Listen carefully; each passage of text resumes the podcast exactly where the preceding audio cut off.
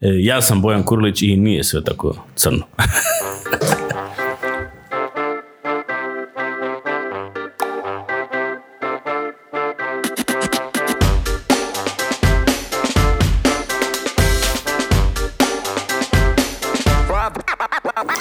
Dobri ljudi, pa di si? Evo vrijeme da pozdravim sve vas, dragi gledatelji. Gledatelji, pazi ovo, kojom brzinom se moj ovaj monstruozni crni mozak vratio u prošlost. dakle, svi vi koji nas pratite trenutno u live streamu preko Facebooka, preko stranice Nije sve tako crno koja je otvorena sad za vas i ja vas pozivam da odete tamo. A sad ću ja zapravo to sve skupa još objaviti, recimo možda ne bi bilo loše Možemo to i na alternativa Stojanovi, ja što ti kažeš. Možemo i na alternativu. Op, sad sam nešto napravio ovako. Dakle, spontano na alternativi 101 ćemo isto objaviti jedan mali link koji ćete tamo, tako da ljudi koji su tamo da mogu i tamo gledati. Moramo olakšati ljudima, moramo biti, kako da ti kažeš, moramo jednostavno biti normalni, dostupni. dostupni. Moramo pitati što se događa. ok, uh, ti si se zapravo pitao zašto sam ja tebe pozvao. Ne? Ja sam ovdje stvarno mogao dovesti kog sam htio, to ti je jasno. Hm? Pa je, s vremenom mi postalo jasno. S vremenom ti je postalo jasno. Dobro, da bi uopće ljudi mogli pratiti o čemu mi govorimo i zašto smo danas ovdje, vrijeme je da ja dam neke odgovore na neka pitanja, jer su mi ljudi pitali što, a i ti si se pitao, znaš, vidio sam tamo na onom tvom postu koji te doveo u ovaj studio, šta taj crnac uvijek neki je odustane, on nešto, nešto. Ajde, priznaj, priznaj. Ja volim postavljati pitanja. Voliš postavljati pitanja, dobro. Hoćeš... Tako i djecu odgajem. Aha, e, aha, vidiš, to je bitno, to je jako bitno. Uh, Kaže ovdje već počeli su, evo pozdravite Ivan Pokupec, dakle već su počeli želje pozdrav, ali ovo vam nije hide po, da, dajte shvatite, sad se malo stvarno ozbiljite, jer bit ćemo ono neozbiljni, ali se ozbiljite, vi se ozbiljite jer vidite šta se događa ovo. Mislim, budite ozbiljni, molim vas. E, evo, krenimo redom i sad se moramo ozbiljiti, dakle prije nego što službeno započnemo prvu epizodu Nije sve tako crno, nije sve tako crno. Trebam dati neka objašnjenja vezano za moj građanski aktivizam, za moje beskonačno pisanje po Facebooku za akcije koje sam dizao i spuštao, kako neki ljudi misle. Za početak, ispričavam se. Ja sam jedan čovjek koji zna reći oprosti, molim te, hvala, ispričavam se. To, to, to su me naučili mama i tata. Dakle, ispričavam se jer vam nisam mogao svih ovih devet godina koliko traje taj moj građanski aktivizam objasniti što zapravo ja radim i zašto to sve skupa vodi prema onome što ćete doživjeti nakon ove emisije, svih ovih emisija, izbora i ne znam čega sve ne. Pa krenimo redom. Dakle, prvo je ono što je osnov. Ja inače ne volim stvari ljudima objašnjavati na način evo to vam je to tako, ako to nisam samo osjetio na svojoj koži. Dakle, sve, sve u životu želim osjetiti sam na svojoj koži da bi vam mogao prenijeti onu iskrenu emociju, emociju koja kaže da sam ja to proživio, da sam propatio, da sam preuzeo na sebe neke stvari, ne nekakav patnik, nemojte to misliti, nego jednostavno ono, ako želiš ljudima pokazati nešto i reći ajmo sad nešto svi zajedno, moraš to i proći. Pa sam vam tako 2011. godine, dakle kraj 2010. 2011. sa skupinom vrijednih ljudi koji ovaj puta, ovim putem pozdravljam, skupinom koja se zvala GOH, odnosno građani oporavljaju Hrvatsku, napravio, vjerovali ne, strategiju Republike Hrvatske. Kako sam uopće došao do toga? Pa pratio sam šta radi jedan moj dragi dobri prijatelj, Sergej, čovjek sa završeno dva fakulteta, jer svi se stalno pitaju uh, ko su ti stručnjaci oko tebe, ko su ljudi koji se s tobom druže i tako dalje. Dakle, uh, moj dobar prijatelj Sergej, moj dobar prijatelj Jura, moji dobri prijatelji, njih preko 157, zapravo postali su mi prijatelji tijekom jednog uh, procesa u kojem smo zajednički željeli vidjeti kako bi Hrvatska izgledala na period od 10 godina, dakle 2011. do 2021. Nakon što smo napravili taj scenario planning i da ne pričamo puno o njemu jer će, moći ćete ga vidjeti, imate ga i na internetu, pročitajte si, nažalost u puno toga smo bili u pravu. Ja sam se odlučio sa tim malim, malim, malom strategijom pokucati na vrata naših političara. Zašto? Pa zato što sam eto ja bio javna osoba, pa sam ja nešto htio, htio sam pokazati, hajmo nešto zajedno napraviti i onda kreneš. Bio sam ja vama i sa premijerima, pardon, sa predsjednicima, države, normalno. Pa onda nakon toga sam ja otišao i ovaj, do raznih ministara. Neki iz tog goha, goha su postali ministri, ajde o tome ćemo isto pričati. I primijetio sam ono što primjećujete i svi.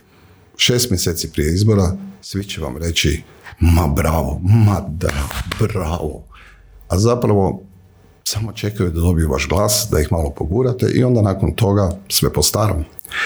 Također, kada vide da se ne mogu zapravo oteti dojmu da tu stoji nešto, ipak vide da tu stoji neka ono nauka, jer uh, scenarij plenzi nisu neka bezvezarija nego ozbiljna nauka, onda ne znaju kako da vam to objasne, pa vas proglase recimo analfabetom ekonomskim, pa kažu da pričate gluposti, pa kažu ovo, pa kažu ono.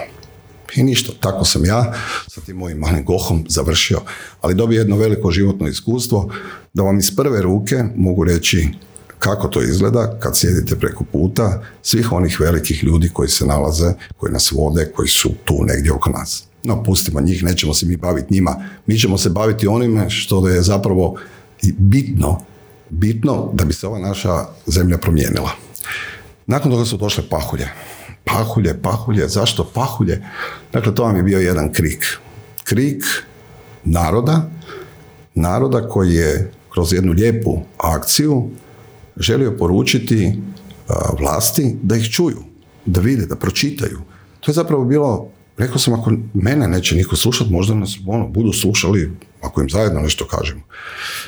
I tako je 93 tisuće ljudi u Facebook grupi i tada, pa onda nakon toga 50, više od 50 tisuća pahulja koje su se uspjele formirati, zaželjelo lijepe želje.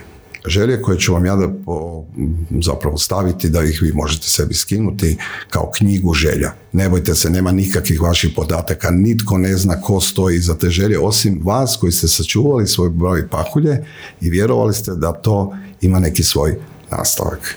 Naravno da nas vlasti nisu čule, to vam je vjerovatno jasno, ne morate, sjećate se onih krikova, neartikuliranih, oh, svašta sam ja tamo izgovorio, svašta. Možda mi je malo sad čak i neugodno, ma nije, nije. Taj krik, tih 90 i nešto tisuća pakulja, ostavilo mi jedne noći, nećemo govoriti o ružnim stvarima, samo lijepim, sjedio sam u svom uredu, tada vrlo lijepom uredu, i razmišljao sam, pa dobro, ako ne čuju mene, ako ne čuju taj krik ljudi, čitajući sve vaše, op, ispričavam se, to je to. Dakle, čitajući sve te lijepe želje, a te želje su bile, želim posao, želim da mi djeca ostanu u Hrvatskoj, želim, želim da budu pošteni, želim, želim, stvarno želim da me neko čuje. Taj netko koji je otišao u vlast, taj netko ko se ne gleda. Ne gleda u ogledalo vjerovatno. Ili možda su njegova djeca vrijednija od naše. I tako, uh, velika je moć u tih 90 i nešto tisuća pahulja bila. Velika je moć u svim onim pahuljama koje nisu bile napravljene, a da je tome tako pričat ću danas sa današnjim gostom, da vidite koliko se to zapravo ozbiljno pustilo među ljude. Ljudi su radili svaki na svoj način, ali zapravo radili smo svi zajedno. Radili smo svi zajedno da vidimo kako možemo stvari promijeniti. Bojane, dobro ti večer. Oprosti na ovom mom solo nastupu. O sole Dobro, u redu je bilo. u redu je bilo. E, molim te ljubazno da se predstaviš e, našim gledateljima i onda ću ti ja reći zašto si te pozvao i nadam se da ćeš mi pomoći da u prvom dijelu malo demistificiramo taj, tu politiku, ali to nije nikakav bauk. A može vrlo kratko, znači Bojan Kurilić, glavni tajnik akcije mladih, otac dvoje djece, ponosni otac dvoje djece, Leonide i Kale, muž žene Branke i to, to je to. to iz Rijeke. To A ja sam iz Rijeke. Pa sad ono, zašto sad ovo sve stupa je startalo kao alternativa iz Rijeke, znači ima svega. Što to što mi je žena iz Rijeke rekla, ako nije u Rijeci, Prije svega ovoga, Akcija mladih je nešto što sam ja pratio od 2005. godine. Dakle, ako pričamo o tom nekom građanskom aktivizmu, ja bih volio da ljudi, mladi ljudi, prije svega, ti si tada bio 25 godina, a moja želja je da mladi ljudi koji danas su izgubljeni, nemaju glasa za, ne mogu čak niti pitati svoje roditelje, jer mnogi su inficirani, recimo, kako to nastaje, kako, zašto neki mladi bunt uopće se dogodi? Pa ja mislim da je pitanje odgoja. E, prvenstveno odgoja, mene su vlastiti roditelji odgojili na način da stalno propitujem stvari, da pitam, da kritiziram, da kritički razmišljam. Evo ja se nadam da tako uspijem odgojiti, odgajati moju djecu. Možda, možda ponekad i požali čovjek koliko puta ovaj, postavljaju pitanja ili propitkuju određene odluke, ali nekako se to sve kasnije vrati u kasnijim godinama. Pa evo tako je nama došlo da... A ne reci kako je nastala ta akcija mladih, to mi je užasno zanimljivo. Pa nastala je 2004. odnosno 2005. službeno nastala, 2004. smo počeli s tom pričom kako smo bili e, u Rijeci, u Rijeci u to vrijeme praktički nije postojao niti jedan prostor u kojem se mladi mogli ukupljati. Većina nas se ukupljala ili na legendarnom kontu ispred hotela Continental ili smo bili na nekakvim zidićima. E, tamo smo u principu kreirali sve, tamo se kreirala i ta nekakva alternativna scena u Rijeci koja je dan danas poznata. Prije bila je, mogu reći, puno uspješna nego danas, ali recimo ta alternativna scena se kreirala na tim zidićima i tako došli smo do nekih promišljanja e, kako bi se mi mogli uključiti u politiku, prvenstveno zato što smo svi djelovali kroz nekakav civilni sektor, kroz udruge, imali smo neke projekte za koje jednostavno nije bilo sluha. A nekakva točka koja je prelila čašu, zbog čega smo se uopće uključili u politiku je što smo kao udruga pokrenuli jednu zajedničku inicijativu sa mladežima ili mladima tada političkih stranaka. Tada je postojao mladež HNS-a, HSLS-a, SDP-a, HDZ-a u gradu Rijeci. Bilo je tih mladih. Bilo je tih mladih. Uglavnom, probali smo okupiti svih, okupili smo svih, svi smo zajedno napravili jedan program za mlade i napravili smo jedan projekt centra mladih u centru grada i to smo prezentirali javnosti. E, idući korak koji se desio, centrale tih stranaka su raspustile svoje mladeže jer one nisu smjele međusobno komunicirati. I to je nekakva kap koja je prela čašu koja prava demokracija, prava, prava demokracija, prava demokracija, to je nekakva kap koja je prela čašu gdje smo mi onda rekli ajmo mi prebaciti utakmicu na njihov teren, idemo se mi probati uključiti u tu politiku i krenuli smo razvijati akciju mladih dok smo bili mladi i evo 15 godina nakon toga imamo 40 vijećnika diljem četiri županije Jadranske. Imamo jednu vrlo, vrlo uh, strukturiranu i uh, kako bi rekao kompaktnu ekipu koja zajedno radi već 15 godina. Da se ne bi naljutili mladi iz Dalmacije, dakle postoji akcija mladih i u Zadru, postoji, postoji i u Kaštelima i u Splitu i u, i u... Pozdrav svima njima. Apsolutno. ja ću ti biti iskren, kad sam razmišljao da li da pozovem nekog iz Zadra, iz Splita, Slavonije, iz Zagreba, ni ne bi nikoga trenutno zvao jer poanta cijele priče je da se spustimo uh po cijeloj Hrvatskoj, da pokažemo da mladih ima uh i da objasnimo mladima zašto se zapravo isplati kritički promišljati, građanski neposluh pokazivati, ali sve u pozitivnom smislu da bi se stvari promijenile. E, tako neka se oni ne nađute, ja sam se odlučio za tebe zbog jednog tvog posta koji je neposredno prije izlaska alternative 101 završio, inače da ljudi ne bi pomislili tijekom korona krize, dakle ne postoji vjerojatno politička opcija, ti si zapravo svjedok, možeš mm. svjedočiti neke stvari koje, koja je, nije ne samo meni nego i svima koji imaju još uvijek koliko toliko hajmo reći odgovornosti mm. prave, ponudila da zapravo sudjelujemo u ovim političkim procesima koji će se dogoditi, iako, mislim malo je brutalno ovo sad što već čujemo, uopće nije ni krenulo, ako si to primijetio. mm I ovoga, kroz to vrijeme mi smo se nalazili, izlagali svoje zdravlje, i na kraju smo, eto, otišli, došli ovdje i skupili se pod sad prvu neku priču koja treba nastati, jer mhm. Poanta cijele priče nisu stranke, poanta su ljudi, ljudi čine stranke, ljudi čine programe, ljudi čine sve ostalo. Mhm.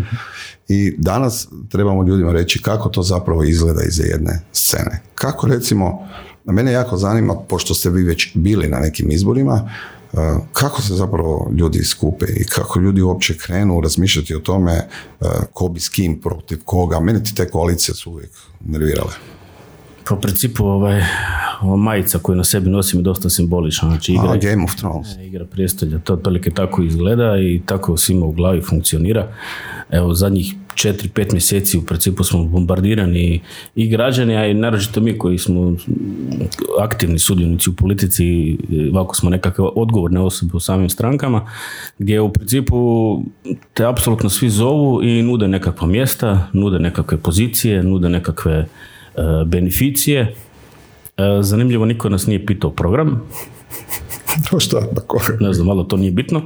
E, evo skupa smo čak i pokušavali sudjelovati u kreiranju jedne zajedničke priče da se napravi jedna, jedna platforma da, da mogu svi aktivno sudjelovati u, u tome, ali nažalost uvijek se to nekako rasprši. Mi već 15 godina pokušavamo slično nešto, ali jednostavno u samoj politici ono što se događa nekakvim glavnim opcijama, odnosno glavnim oporbenim opcijama, je da se nijedna od njih ne razvije e, kapelarno, nego se razvijaju od vrha.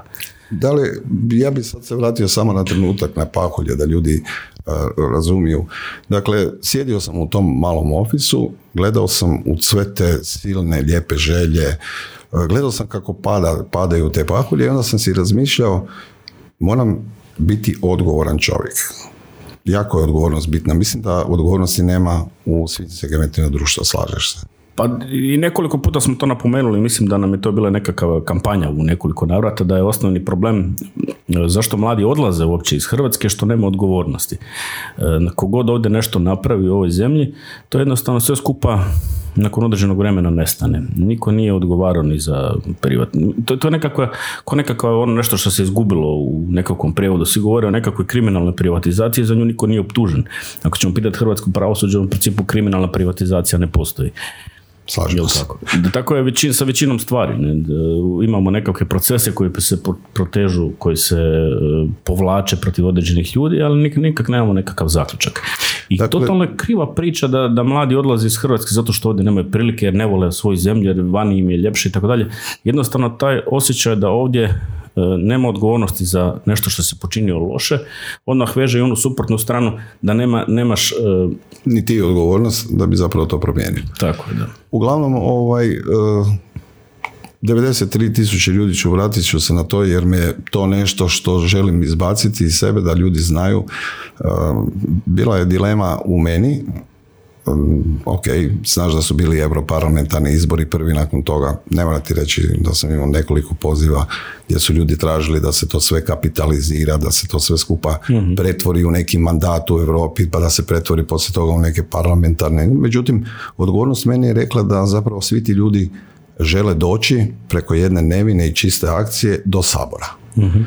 Uh, ali imaš odgovornost, koga ćeš povesti sa sobom u taj sabor, ne? Koga ćeš povesti da se ne dogode žetončići, bombončići, kartončići, nije bitno, kad kažem kartončići, onda svi glasuju, samo dižu ruke, pa uh, sam se ja odlučio da za to treba napraviti pripremu pravu pripremu, mhm. vratiti se back to the roots. Mi smo inače danas, uh, svi vi koji nas gledate, u podrumu. Ovo inače nije podcast, bez obzira što tamo piše, ovo je podrumkast. Zašto je podrumkast? Zato što svi smo mi negdje iz podruma izašli, osim onih koji su sa zlatnim žličicama već davnih dana šetali. Ovoga, I vrijeme je da se vratimo na neke temelje, vrijeme je da se vratimo među ljude, među iste one ljude koji imaju iste probleme kao svi mi vape, govore, kriču, idu, viču, međutim promjene se ne događaju. Zašto? Svi ti isti koji su tamo negdje očito ne čuju, ne žele čuti, njima je dobro, narodu, a ne, nećemo se posirati narod, građanima, građanima nije, nije ovaj, ok. Dakle, u tom momentu ja sam donio jednu po meni vrlo odgovornu odluku, nadam se da će mi to, svi oni koji su bili, ovaj, da će to prihvatiti i da će razumjeti da sam mogao biti osoba koja je kasnije se pokazalo sve te neke protestne glasove i o tome bi želio da popričamo, dakle koja je povela neke ljude, dovela ih u sabor na moći građana, jer glas građana je moć, šta god da vam oni govorili, ali pričat ćemo i kako je to moć, jer to nije samo moć u onom trenutku kad zaokružiš neke broj, nego se radi o ozbiljnim milijardama a svaki od nas građana daje nešto u novcu. Naš glas je novac. Mi dajemo nekome novac da s njim upravljam. Naravno, oni to jako dobro upravljaju za sebe. E sad, e, vratit ću se, vraćamo se na, na taj moment i u tom trenutku kada sam ja to odlučio ne reći, pojavile su se neke protestne opcije, neki ljudi koji su zapravo zajahali na tom valu, mhm. e, ne znajući da u cijeloj toj priči treba ipak biti spreman biti organiziran i da dol, sam dolazak u sabor, evo ti si vječnik, ne znači ništa, ti dođeš u vječnik, vratimo se u podrum, pa mi reci kako je to na onoj najmanjoj razini. Pa problem je što opcije koje danas se pojavljuju, ajmo tako reći, na ilovniku građanima imaju samo jedan plan, a to je ući u sabor. E, pričamo o manjinskim, malim strankama i tako dalje koji pokušavaju kroz svoj nekakav angažman, e, politički program, ajdemo reći tako, da imaju taj politički, politički program, pokušavaju ući u sabor. Niko od njih nema spreman drugi korak. E, to je priča koja je zadesila i Most i koja je zadesila prije toga i e, Orah i Laboriste. Orah je čak se uspio raspast prije nego što je došao u tu priliku da, da uđe u sabor, jer jednostavno nemaju pripremljen onaj drugi korak. I e, razumijem tvoj čin vezan za pahulje i povlačenje cijele priče zato što je treba, treba struktura jer ono što smo mi radili u lokalnoj zajednici je upravo ono što bi trebalo raditi na nacionalnom nivou. Znači stvarati neku strukturu od mjesnog odbora, od ulaza u zgradu, da propituješ neke stvari u tvom ulazu u zgradu zašto nemam lopatovani pa pada snijeg, do mjesnog odbora, do grada, gradske četvrti, e, županije i tako dalje. I kada onda upoznaš su tu strukturu, kako ta struktura lagano funkcionira, sabor, ajdemo reći nekakva najviša struktura, onda znaš kako i šta raditi u nekim koracima kad dođeš recimo u poziciju sabora. Jer ako imali smo most koji je imao 19 vijećnika u Saboru, pa realno nije napravio ništa. Jer nije znao što s tih 19 mandata želi. Sudjelovao sam u razgovorima i, i, kreiranju cijele te priče i sa mostom, zajedno smo i s njima pokušavali surađivati i upravo je puklo na tome da e, ne postoji plan nakon što se uđe u sabor. Ne postoji taj problem. Nije problem, ja ti kažem, nije je... problem uopće ući u sabor. Dakle, to je najmanji problem. Posebno zato što ako te ljudi prepoznaju, onda ćete i oni gurnut. Međutim, upravo neispunjavanje onih uvjeta, Tako. onih obveza koje si preuzeo na sebe stvara razočarane birače, razočarane građane i to i ne treba zamjeriti. Vratit ću, vratim, vratimo se uh, upravo na to, vratimo se zbog čega i kako je nastalo neko protestno biračko tijelo u Hrvatskoj. Dakle, ono prvo koje si spomenuo, laboristi i evo, u, u Jorah, koji nota bene su imali fenomenalne programe, dakle posebno Orah je imao sjajan program i to ne može niko oreći. Oni su zapravo nastali iz postojećih struktura i budemo realni iz jednog HNS-a, laboristi, a Orah je nastao zapravo iz SDP-a. E, I to je normalno protestno tijelo. Međutim, postoji ono protestno tijelo koje je zaista buntovno protestno tijelo, koje hoće odmah i sada promjene i tako dalje i te 2013. godine E, vjerojatno na čuđenje svih, ja sam podržao Ivana Vilibora Sinčića koji je tada u tom trenutku se kandidirao kao e, predsjednik, potencijalni predsjednik Republike Hrvatske. Pored svih kandidata koji su jako razvikani i sve mhm. dalje, međutim taj potez i ljudi koji su stali iza tog poteza, mi smo željeli da vidimo kako se ponašaju nove, mlade snage na terenu ajmo to tako nas. Na valu te pobjede Kasnije znamo da je Živi zid zajedno prvi, prvo ušao na parlamentarnim izborima sa jednim glasom, nakon toga uh, je ušao sa, u koaliciji sa osmero hmm. uh, zastupnika u kojoj ste bili i vi. Međutim, ono što se dogodilo da je već nakon nekog vremena jedan zastupnik otišao u most, drugi zastupnik, zastupnik je mislim postao nezavisni zastupnik, nije bilo te kompaktnosti, nije bilo te heterogonosti i što misliš koji su zapravo problemi? Zašto se to događa? Pa zato što opcije, te opcije nisu, nisu rasle znači, od tog ruta od podruma, nego su rasli od vrha. Ako nemate temelja, jednostavno mora doći do, do urušenja. E, ako gledamo Orah, Orah se fenomenalno strukturirao po pitanju programa, ali se nije strukturirao po pitanju organizacije. Znači nije stvarao lokalne organizacije koje su onda se dizale i lagano razvijale, nego je razvijao program. I, i taj program je fenomenalan. Apsolutno potpisujem svaku rečenicu u tom programu. Problem je što nisu imali strukture ljudi koji su mogli realizirati te programe. Nakon njih se pojavio uh, živi zid sa protestnim glasovima, evo i mi smo bili s njima 2015. ako se ne varam, ili 2016. na zadnjim izborima, zajedno u koaliciji gdje je ušlo osam, osam uh, vijećnika, ali su na kraju završili na tri ili na četiri vijećnika. Uh, iz vrlo jednostavnog razloga nisu imali uh, strukturirano odlučivanje. Znači, Mogu odluke, ti ja pomoći da ti bude lakše? Može, definitivno. Postoji pet deficita. Da prvi deficit u svim strankama protestnog tijela, da se razumijemo, protestni birači, njih je skoro 300 tisuća u Republici Hrvatskoj mogli bi donijeti 20 do 25 mandata. Radi se o prvom onom demokratskom deficitu. Demokratski deficit je onaj koji kaže da prava demokracija je ona koja ti daje pravo da biraš i da budeš izabran. Drugi deficit koji se pojavljuje u tom trenutku je deficit struke. Mhm. Zbog čega? Struka je tu zapravo da kroz programe, kroz, kroz savjete stvara programe koje kasnije treba predstavljati i treba ih upravo tako. Treći deficit o kojem možemo ovoga, slobodno progovoriti, koji ja užasno volim, je ego, ego pojedinaca, mhm. ego ljudi koji ne shvaćaju timski rad i to je meni vrlo bitan ajmo mhm. reći, deficit. Deficit koji, e, organizacijski deficit, dakle ako ti deklariraš da imaš ako se ne varam na konvenciji živog zida, ne, ništa loše o njima, su da pače svim aktivistima živog zida, svim vrijednim ljudima. Mhm. E, zaista želim da ne posustanu, borbe su takve da može, može se, može se. Mhm. Organizacijski deficit kaže da jednostavno imate problem kada ne možete od tog članstva napraviti ovo što nažalost imamo, 576 lokalnih organizacija, uopće ne možete napraviti strukturu da u najmanjem mjestu postoji nekakva jasno organizirana struktura kako da se dođe tako tamo i da se daju pravo. Tako je, moralnom deficitu, nažalost, koji je veliki moralni deficit kod svih nas. Čim se pojave novci, evo nekog zapravo moralnog deficita i nažalost svega vidjeli smo na tim zadnjim europarlamentarnim izborima da se jedna vrlo dobra priča e, koja je imala neki potencijal, ali i dalje imala je potencijal koji je bio na valu upravo onih protestnih glasova, nezadovoljnih, nezadovoljnih birača. koji stalno idu od jednih do drugih. To. I za mene najbitniji deficit je deficit koji govori o stvarnim, realnim vrijednostima i moći neke opcije koja preuzima nešto na sebe. Dakle, taj deficit je prisutan kod svih. Svi misle da su upravo oni, uh svi misle da su neke mesije, ali nema mesija. Vjerojatno se može složiti samo. Pa osnovni problem je u tome što građani su ti koji traže, traže mesiju.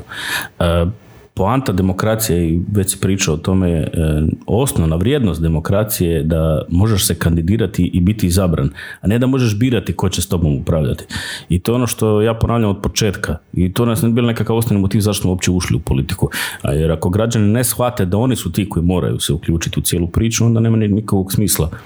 Gledate sve ove opcije koje će imati, evo sad za par dana na listiću, to su sve ljudi koji su već aktivno bili u politici. Nema tu novih lica.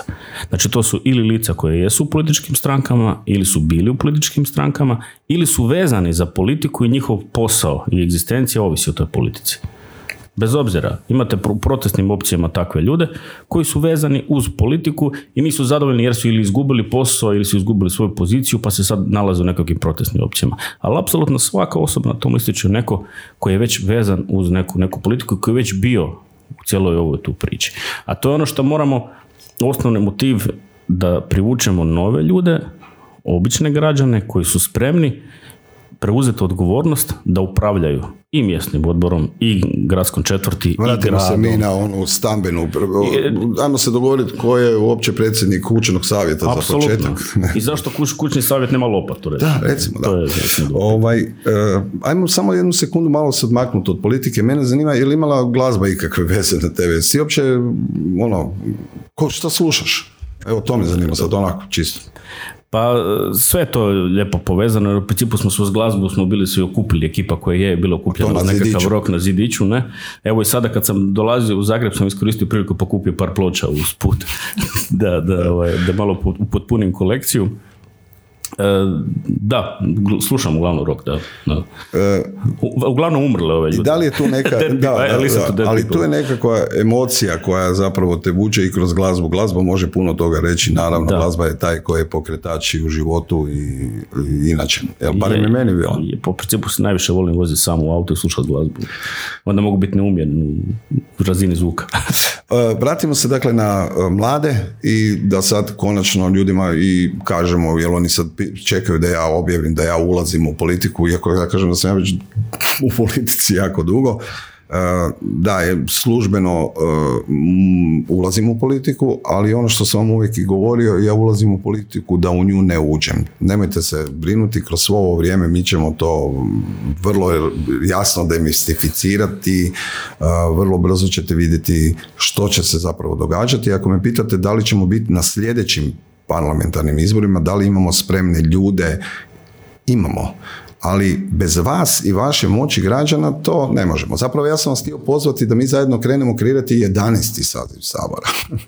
Znaš zbog čega? Jer ja zaista mislim da neće biti nikakve promjene ukoliko građani, kad im svi viću dođite kod nas, dođite kod nas, a mi kažemo ne, protrčite pa dođite ovdje da se prvo dogovorimo što kako i na koji način. Mhm. Dakle, e, ovisi, ovisi o tome da li ćemo mi izaći na neke izbore ili ne. Evo ja ovdje sjedim sa predstavnicima akcije mladih, odnosno sa akcijom mladih, zato što ste vi već doveli nekoliko saborskih zastupnika u sabor, imali ste tu suradnju, pomogli ste na terenu, jer onaj ko ne razumije da bez terena, bez aktivnog uključivanja svakoga u tu priču, jednostavno je u ozbiljnom problemu i cijela priča uvijek može propasti. Pa molim te, možeš samo reći ko su sve ljudi koje ste vi podupirali i zašto niste baš svoja imena stavili i gurali se vi? Pa iskreno, jako je teško sa te neke lokalne razine e, doći u nacionalne medije. Mi jesmo prisutni u pre, najviše u Primorsko-Goranskoj županiji gdje imamo više manje skoro u svim gradovima i općinama i organizirane ogranke i vijećnike i tako dalje. Imamo i predsjednike vijeća i, i načelnika u općini Lorane, evo već u drugom mandatu. Je to je Bojan Simonić iz Bojan Alternative? Bojan Simonić iz Alternative, da. Iz nisam znao da imamo načelnika. Da, da, da. Dobro. E, imamo vrlo uspješnog načelnika um, četiri godine Alan Sanković je vodi općinu Lovran, evo sada vodi vrlo uspješno Bojan Simonić. Um, Slušam ja tebe, nego, znaš, sve u redu. Valjda ti je jasno da, da, da, samo hoću vidjeti, znaš, ima sigurno pitanja, ljudi te hoće možda nešto Apsolutno. pitati, a možda hoće nešto pitati mene. Apsolutno. Mislim, iz jedne općine koja je bila općina slučaj, koja je bila u dugovima, koja je bila na rubu bankrota, stvorili smo jednu vrlo, vrlo E, lijepu e, jedinicu lokalne samouprave koja funkcionira vrlo odgovorno, e, koja ima izvrsne indekse i razvijenosti i izvrsne indekse samog upravljanja općinom jer i Alan i Bojan su stvarno fenomenalno odradili svoj posao i rade ga i dalje. A ono što je problem je, znači, ta prezentacija tih nekakvih lokalnih uspjeha na nacionalnom nivou. Ono što je naš misa vodilja, vodilja bila prvog, prvog dana je upravo ti e, lokalni izbori su naš cilj, ne parlamentarni izbori, zato što da bi uspjeli na parlamentarnim izborima moraš imati strukturu na nivou cijele države e, da biš onda mogao stvarno nešto ozbiljno u Hrvatskom saboru nešto i promijeniti. I ono što je šteta što u Hrvatskoj postoje opcije koje su tako kapelarno se razvile u lokalnim sredinama poput e, za grad možemo u Zagrebu, poput pametnog u Splitu, e, poput nas u Rijeci, znači koji smo se razvijali od dna, od tog mjesnog odbora. E, šteta je što se te sve te opcije, ima tih opcija još i to onaj moj post na Facebooku koji je u principu svih prozvao, da jednostavno ne postoji mogućnost da svi skupa sjednemo i pružimo građanima mogućnost da imaju jednu zajedničku opciju. I to je ono što smo gradili i u ovoj priči, evo već od prvog mjeseca smo bili u principu i zajedno u toj priči da smo pokušali tu priču razviti na način da stvorimo jednu strukturu u koju se mogu apsolutno svi uključiti, da svi znaju koja, kakav je način odlučivanja, da svi znaju i mogu sudjelovati u kreiranju programa. Nažalost, to se razvilo u nešto drugo, da sad ne pričamo o tim ljudima, to nije, nije bitno. Ne, to uopće nije bitno. to znači, nije bitno. je da, bitno je da smo ovdje i da završno iskustvo koje smo trebali i tražili, evo odnosno ja sam ga trebao i tražio, e, potvrdu svega onoga što se kroz ove godine događalo, zapravo završna misao je da promjena neće biti dokle god su svi razjedinjeni, dokle god 50% građana koji ne izlaze na izbore i trebamo razgovarati naravno i njima mhm. imaju pravo na to, to je njihovo demokratsko pravo da ne izađe, kao i 208 tisuća ili 210 ako ne varam se koji križaju koji listiće, koji su rekli šta ovo, mhm. jednostavno nemamo, nema se zašto glasati. Uh, ono što želimo uh, pružiti svima je da dođu, da damo priliku ljudima da glasaju za, međutim, ipak neki ljudi moraju proći kroz neke filtere, moraju razgovarati s nekim ljudima. To je u principu najteži proces i to ono što smo, ja bih rekao, u akciji mladih doveli do savršenstva i to nešto što ja, ja smatram da je naša najveća prednost, a neki misle da je najveća mana, to je taj spori razvoj gdje se razvijamo sa dna, zato što u 15 godina koliko postoji akcija mladih, niko nije iz akcije mladih izašao, prešao u neku drugu stranku, glasao na način da izda povjerenje svojih birača i to ono najvrijednije što smo napravili u ovih 15 godina, znači jedna smo kompaktna i homogena ekipa koja imao iste ciljeve, istu viziju što želimo promijeniti od lokalne zajednice nadalje. I to je ono najvrijednije. A to je jako teško napraviti na nacionalnom nivou ako nema jedne velike skupine ljudi koja je spremna sebe uložiti u to, jer to treba uložiti jako puno truda, jer što se tu dešava? Može, bilo je puno, i Živi zid, i Orah, i Laboristi, svi su oni pozvali građane da se uključe u cijelu tu priču, ali nisu imali spremnu strukturu na koji način te građane da uključiti. Odnosno alate. Nisu imali alate s kojima to uopće realizirati, to je problem. Ne? Ali u pozdrav pozitivno je, uh, pozitivna je činjenica da ljudi prepoznaju i kroz te protestne glasove. Nažalost, uh, vidjeli su i neke druge protestne glasove također, što isto treba pozdraviti. Međutim, nikada se nisu skupili i okupili na jednom mjestu. I vjerujem da bi u takvoj jednoj priči, ali kada se ponude i ljudi za koje se može zaista glasati, koji su zaista svojim mm likom, dijelom, ti ljudi koji žele mijenjati iskreno Hrvatsku, jer nešto da mijenjaš moraš to željeti iz srca i moraš to željeti iskreno. Da, pitanje je da li kad ste krenuli u toj cijeloj priči, kako, ti si imao 25 godina, Znači, evo moja kćer, mene to zanima zbog moje kćeri, mene zanima zbog mladih koji će uh, gledati, nadam se, ovaj podcast i kojima ćemo ne samo uh, pričati o politici, nego pričati o svim vrijednostima uh, koje promoviramo. Dakle, živim ja osobno ono što, što promoviram, barem po to pitanju, vidim da i ti. Dakle, tvoj ulazak u politiku jesi već imao dijete tada? Ne, nisam imao dijete. Moj ulazak u politiku bio je vezan isključivo za nekakav društveni kulturni život u Rijeci koji tada nije postojao no, nije bio naš izbor da budemo na tom zidiću, nije bilo ničeg drugog osim tog zidića, ali ovaj, i naš motiv je bio taj centar mladih u centru grada, što smo gurali kroz, kroz udruge, toga nije bilo i taj nekakav nedostatak društvenog sadržaja za mlade i kulturnog sadržaja za, za mlade je nešto što nas je motiviralo znači, za ulazak u politiku. A recimo, svaki od nas Palaha nije bilo više. Ne, Palah, Palah u to vrijeme nije radio, da sad isto opet ne radi. To ti je Kokulušić u Zagrebu, nemoj se. Slično, da. Slično, vrlo slično, to su neke kultne kultne lokacije koje jednostavno u, u jednom takvom gradu moraju biti uvijek, uvijek aktivne, zato što je to središte nekakvog i kulturnog i alternativnog života. Nama je ta alternativa u principu nešto što te tjera na, da upravo to propituješ i Jesi prigovaraš. kako sada svi ovaj, spominju neku alternativu? Da, svi, su alternativu. Da, da, da. da, ali to je lijepo. Nego, e, recimo, zanimljiva mi je priča i o čovjeku koji je iz Zadra, koji je tamo pokrenuo akciju Da, pozdrav, pozdrav, ono, pozdrav Anti, Ante Rubeša je apsolutno je totalna legenda, inače do predsjednika akcije mladih iz Zadra. Evo, on se uključio u principu u politiku, on je vodio udrugu, kulturnu udrugu, sportsku udrugu i na igralištu ispred njegove zgrade nije bilo koševa i organizirao humanitarni koncert, skupio novce da kupi koš i grad mu nije dao da, da postavi koševe i onda je on odlučio da će se kandidirati na mjesnim odborima i pobjedio u najvećem mjesnom odboru kao nezavisna lista je pobjedio u Zadru, kasnije se priključio akcije mladih, evo već se skupa borimo deseta godina, krvarimo kako kaže Ante. Da, zanimljivo je to, e, postoje, postoji već taj aktivizam, vidimo ga i u, naravno i u drugim gradovima, možda se zovu drugačije, možda nemaju načina da dođu pod neku nacionalnu Ima ih jako puno, ima ih jako, puno, da. da. E, jako mi je isto tako interesantna priča o e, tome kako je zapravo naš vječnik Bojan Kurelić, koji je inače, Bojan, pardon, Bojan Simonić, koji je inače i tajnik, pa da se ljudi ne uh začude, alternativa 101, uh, zapravo jedan vrlo interesantan lik, jer svi se nešto zalažu ne, nećemo ovu općinu, nećemo ovu općinu, crtaju se valjda po, po, po ovoj, kak se zove, po, da, da, uzmite kartu Hrvatske pa ćemo malo ćemo Pa ćemo ići malo crtati. Zapravo, poanta cijele priče i krivo se govori o tome, da, naravno, svi znamo da tu ima nekih problema, nedostataka. Međutim, tko može uopće krojiti kartu Hrvatske osim onih koji u određen, na određenom mjestu žive, koji znaju šta je tamo potrebno pa to je sad udarna tema kao e, decentralizacija. Sad e, osnovna teza koja se vuče kroz tu priču o decentralizaciji je to da se smanji broj općina, da se poveća uloga velikih gradova to nije decentralizacija. To je realno centralizacija jer se opet centralizira moć samo negdje drugdje.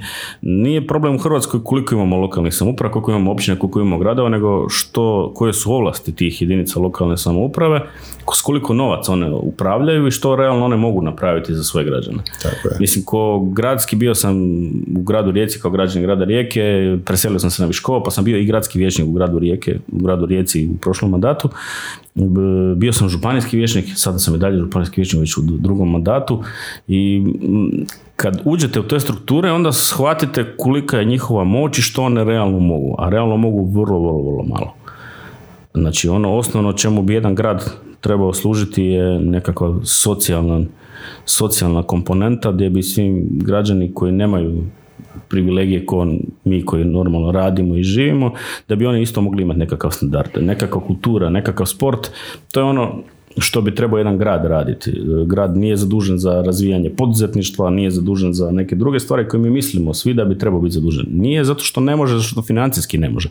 On može tu pomoći, on može kreirati i stvoriti uvjete da se to sve skupa razvija, ali nažalost način na koji je podijeljene su ovlasti jedinicama lokalne samouprave ne dozvoljava gradovima da rade to na takav način jer je moć centralizirana u Da što ti je meni super. Ja, ja zaista mislim da to sve ovisi o jednom fiskalnom kapacitetu, o tome što zapravo neki ljudi na svom mjestu žele napraviti. E, mladi su otišli jer siguran sam da ih je mnogo, jer su vidjeli da jednostavno čak im niko ne da ni mogućnost da pokažu da mogu privući neka sredstva, da ta sredstva mogu doći u neki grad, da se tamo može napraviti sve, da ti mladi ostanu, osnuju, zasnuju obitelj. Svima su puna usta demografije. Svi samo o tome pričaju. Svima su puna usta dobro, sad nećemo, sad već svima su puna i, puna i usta i nekih drugih stvari koje mi uopće ne želimo spominjati, nego jesi ti provalio ili samo od sebe da ta alternativa i zašto je taj njen znak takav kakav je ili si to nakon prvog razgovora sa mnom shvatio? Što? Što ti je prebacilo? Što na alternativu? Pa mislim, e, svi tražimo nekakvu alternativu.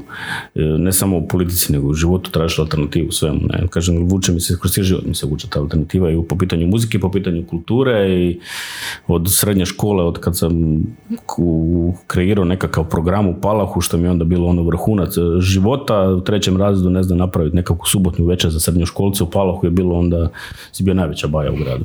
Ali e, ta, ta alternativa uvijek je bila nešto što, čemu, čemu se teže. Ne? I apsolutno razgovori zajedno koji smo i vodili su mi pokazali da jednostavno moramo građanima otvoriti oči da ima alternative i da jednostavno moraju uh, oni smoć snage da se uključe u cijelu priču. Moram ti odmah reći, dakle, ovdje će biti stvarno zanimljivi gosti. Već, znači, inače, da nisam ja zanimljiv. Ti si isto zanimljiv. Meni si jako zanimljiv jer imam nekoliko ozbiljnih još pitanja za tebe. Međutim, želim reći uh, našim gledateljima da znaju bit će ovdje ljudi koji će nam donesti i drugi diskurs. Jer tebe zanima kad kažu ajmo hapsiti Sanadera, šta se događa zapravo u mainstream medijima, kako to sve skupa ide. Jel? Oprosti, nek mi Ivo, oprosti, znaš da sam pisao ono pismo ovom Ivi i ne, ne, ne. Nadanu. Nadanu. Da, ovaj, koje me jako pogodilo zapravo zbog onih prepariranih medvedića i svega, ali ma šta ćemo sad o Medvedićima, nego ovaj, e, Malo behind the scene to. Da, da, hoću behind the scene, jer građani ne razumiju šta se Evo, događa. mi smo recimo kroz prvi drugi mjesec surađivali sa nezavisnom listom mladih, pozdrav ekipi iz nezavisne liste mladih, gdje smo zajedno kreirali jedan pokret za mlade i kreirali smo jedan kompletni program koji obuhvaća problematiku mladih i upravo ovaj demografiju tu je baš smo se ulovili konkretnih mjera, da sad ne nabrajamo te mjere, da, ne zamaramo apsolutno svih, ali ono što je bilo simpatično, mi smo te mjere predstavljali u Saboru i sad kroz moje političko djelovanje i u gradu i u županiju, upoznao sam dosta ljudi koji su... A, znači ti si otišao do Sabora, ono malo. Da, došli smo u Sabor predstaviti kao projekt pokreta za mlade i same te smjernice. Kako znam, dosta tih saborskih zastupnika iz gradskih klupa i iz županijskih klupa, ono što je bilo fascinantno, recimo u drugom mjesecu prije, prije korone, oni se svi kreću po tim saborskim hodnicima, mi svi vidimo da su saborske klupe prazne, ali oni jesu svi tamo, tamo su u saborskim hodnicima, u tim saborskom kafiću. I ono što je bilo fascinantno, što me troje njih na hodniku pitalo koji je danas dan. Opa. Znači, ne samo da ne znaju što je na dnevnom redu, nego nisu znali ni koji dan je. Zato što su svi bili već u parlamentarnim izborima, svi su znali da će ti parlamentarni izbori desiti brzo, nisu znali kada da će biti brzo. I svi su bili u nekakvim pregovorima, nuđenjima, koalicija, razgovorima, ko kome nudi koju poziciju. Jel ti govoriš o trgovini? Pa nisam vidio nigdje blagajnicu, tako da ne vjerujem da je bila trgovina, ali... Da, ja, da. Jesi, jesi primijetio jednu stvar, dakle, ta korona nestala je ta ovoga, e, fizička distanca, nećemo govoriti o mm. socijalnoj distanci, nego fizička distanca je prisutna samo još pred jednim mjestom. Znaš gdje? Pred bankama. Što, to tebi govori? što to tebi Bankarski sustav uvijek bio pristupačan prema običnom čovjeku. Tako je, da, on je uvijek bio, bio tako. Uh, kako, si, kako su mladi u Rijeci uh, ovu koronu koja, mislim da će nas ono, ljudi uopće nisu svjesni šta će se nama dogoditi. Meni je strašno simpatično šta se sve danas nudi na, na, međutim to su naravno obećanja. Ja se iskreno nadam da će oni to sve ovaj, obećati. Kako su mladi u Rijeci to prošli? Kako su poduzetnici u Rijeci? Mislim, me zanima me poduzetnici u Rijeci, ali me zanima i u cijeloj Hrvatskoj, to možemo samo preslikati. Pa kao obzirom da sam i sam poduzetnik mogu reći jako teško da smo to sve skupa podnijeli i jako teško će, još će teže i biti. Ajmo, ajmo biti realni kad dođe jesen, pogotovo građanima će biti jako teško. Ako ova sezona izvuče 30% mogu reći da smo se spasili jer jako veliki broj građana ovisi o tim svojim vikendicama, apartmanima koji su naslijedili od babe, dide ili koga već i kad ostanu bez tih prihoda na jesen bit će vrlo, vrlo teško. Ali nije sve tako crno. Pa nije sve tako crno, sve tako crno. u Rijeci uglavnom sivo i pada kiša, ali da. Dobro, tamo stalno pada kiša. Ovoga, e, zanimljivo je da su se i poduzetnici ovaj, udružili u neku udrugu. Da. Moj opći dojam je generalno da postoji neka distanca između građana i, i, i poduzetnika. Ne? Pa meni je bilo simpatično u principu vidjeti sad ovo u doba korone, simpatično, pa je bilo mi simpatično vidjeti e, poduzetnike kako prosvjeduju to mi bilo nešto sasvim novo, nisam to još doživio, da su, prosvjed, da su prosvjednici bili poduzetnici. Ne, nisam, nisam. Ja sam iskreno iskoristio ovu koronu da se dobro ovaj, odmorim i evo, uspio sam urediti još 35 kvadrata stana, ulovio sam se bušilice i, i knaufa i... A znaš što Pa naučio sam. Dobro, a jel bi to svoje znanje transferirao na nekog drugog u tvojoj zajednici? Rado, kako ne, Rado. kako ne. Kako Pričamo o transferu znanja. Upravo to, no. Dakle, transferi znanja su najbitnija stvar. Ono znanje od toga kako zasaditi cvijet, kako mu tepati da naraste lijepo, to je i ono što kreće od obitelji. Znači, užasno bitno je da tu ljubav sa mhm. znanjem ukomponiramo nekako, da se okružimo sa ljudima koji žele dijeliti to znanje. Nekako se ljudi boje dijeliti znanje.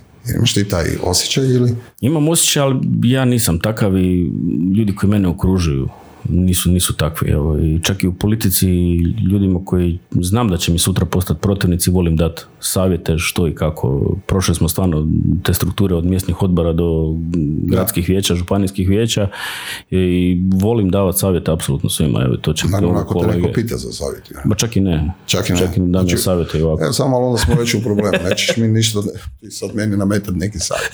Ne, šalim se.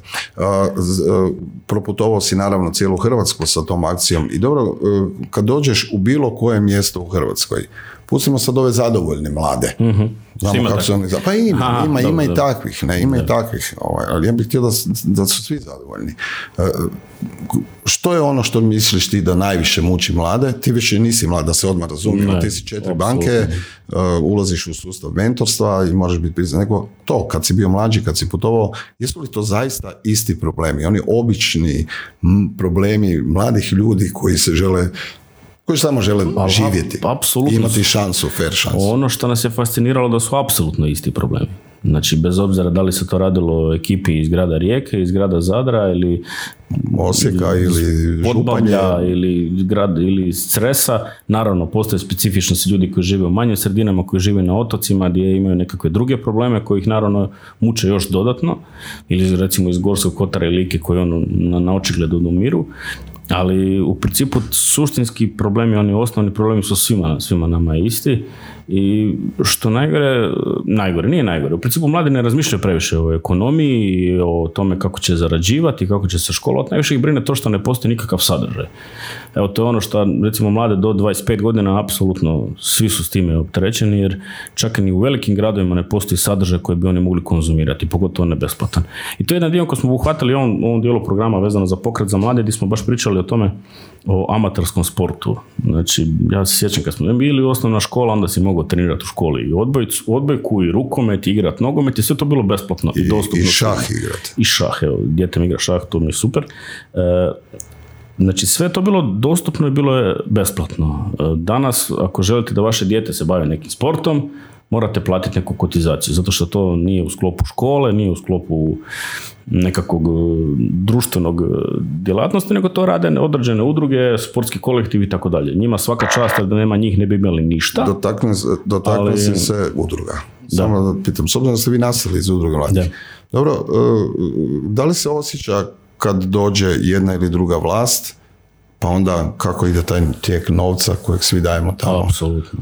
Aha, znači hoćeš i priznaješ da kad dođu lijevi, onda guraju lijevo, a kad dođu kao desni, mislim je to meni sve bez Ja sam u gradu Rijeci, kod nas su lijevi od uvijek, tako da kod nas nema tih promjena. Ne bi to mijenjali, ne bi to malo mijenjali. Uopće nije bitno, ja ne vidim nikakvu razliku između ovih lijevih i desnih, jer oni u principu svi skupa zajedno funkcioniraju jako dobro. Tako Zapravo ti govoriš o onome što ja samo pričam, da nije bitno biti lijevo ili desno, nego ponaša se kao živo, živo biće e, zajednice koje promišlja trenutak u kojem živi. Da. Ba da, Bojan, vidiš, interesantno mi je, i imam sad jedno pitanje za tebe. Da li smatraš da je jedini ispravan put za nas, a nećemo se zvati običnim, malim ili ne znam kakvim, nego jednostavno nas građana. uh Da se zaista stanemo pod jednu kapu, da zaista transferiramo ta znanja, da zaista pitamo. Jer ova politika koja danas po meni je politika koja uopće ne sluša. Ne. Politika koja se pravi da sluša prije nego što dođe u sabor, kad dođe u sabor zaboravlja. I da li je jedini način da se ipak svi okupimo na jedno mjesto, da, da, da dođemo, da prenesemo znanja, da izaberemo najbolje između nas i da ih zaista ponudimo i da netko garantira za to što će se događati. Svako od nas osobno u principu treba garantirati i svojim imenom i prezimenom i ljudima koje je doveo sa sobom u tu nekakvu priču i bez da se svi skupa okupimo nećemo ništa suštinski promijeniti. Novim izborima možda će ući neke nove opcije u sabor, sigurno će ući neke nove opcije u sabor, ali što će oni kao pojedinci moći promijeniti u to saboru osim nekakve kozmetike koje sve će to skupa izgledati malo više demokratično, ali sustavno neće promijeniti ništa. To je ono problem što mi, mi, mi osjećamo i u tim, tim lokalnim tijelima. Znači, postoje tijela vlasti gdje smo mi došli do pozicije predsjednika vijeća, gdje smo pokušali uvesti nešto što se zove nekakva kohabitacija između izvršne vlasti i parlamenta, odnosno skupštine, ali to je jednostavno onda se političkom trgovinom vrlo jednostavno riješi već na prvom proračunu. Se Zašto misliš da, da, da se događaju te političke trgovine? Pa ako sam saborski zastupnik, hvala sam tamo došao da zato što nema odgovornosti. Zato što... Sto puta smo ili, spomenuli tu odgovornost, ne znam zašto, kako je to moguće uopće. Sad, pitanje je da li birači jako brzo zaboravljaju koje e, krive poteze povukao s jedne strane, a s druge strane e, nema, nema nikakvog modela odgovornosti. Jer vi jednom kad izaberete svog saborskog zastupnika, ne možete ga recimo opozvati jer on ne sluša svoje građane. Isto tako ovaj model, iako sad puno njih govori o tome kako su te izborne jedinice pomiješane, apsolutno to je, ono, to je nekakav e, izborna namještaljka da bi se moglo dobiti maksimalno za one koji jesu već na, na pozicijama vlasti. Ali ono što je puno bitnije što e, recimo građani u svojoj izbornoj jedinici svoje saborske zastupnike uopće ne smatraju svojim saborskim zastupnicima. Jako malo njih funkcionira na način da su odgovorni upravo svojim biračima, onim biračima koji su ih izabrali. A to je po nama ključ cijele priče. Jer ako ja izaberem tebe u sabor, ja želim da ti onda radiš ono što si obećao, a ako ne radiš ono što si obećao, želim da bar nekakav način da ti mogu ukazati da to ne radiš. Joj, kako, si se suzdržao da nešto ne kažeš. Pa ali hvala ti, hvala ti, hvala ti na tome.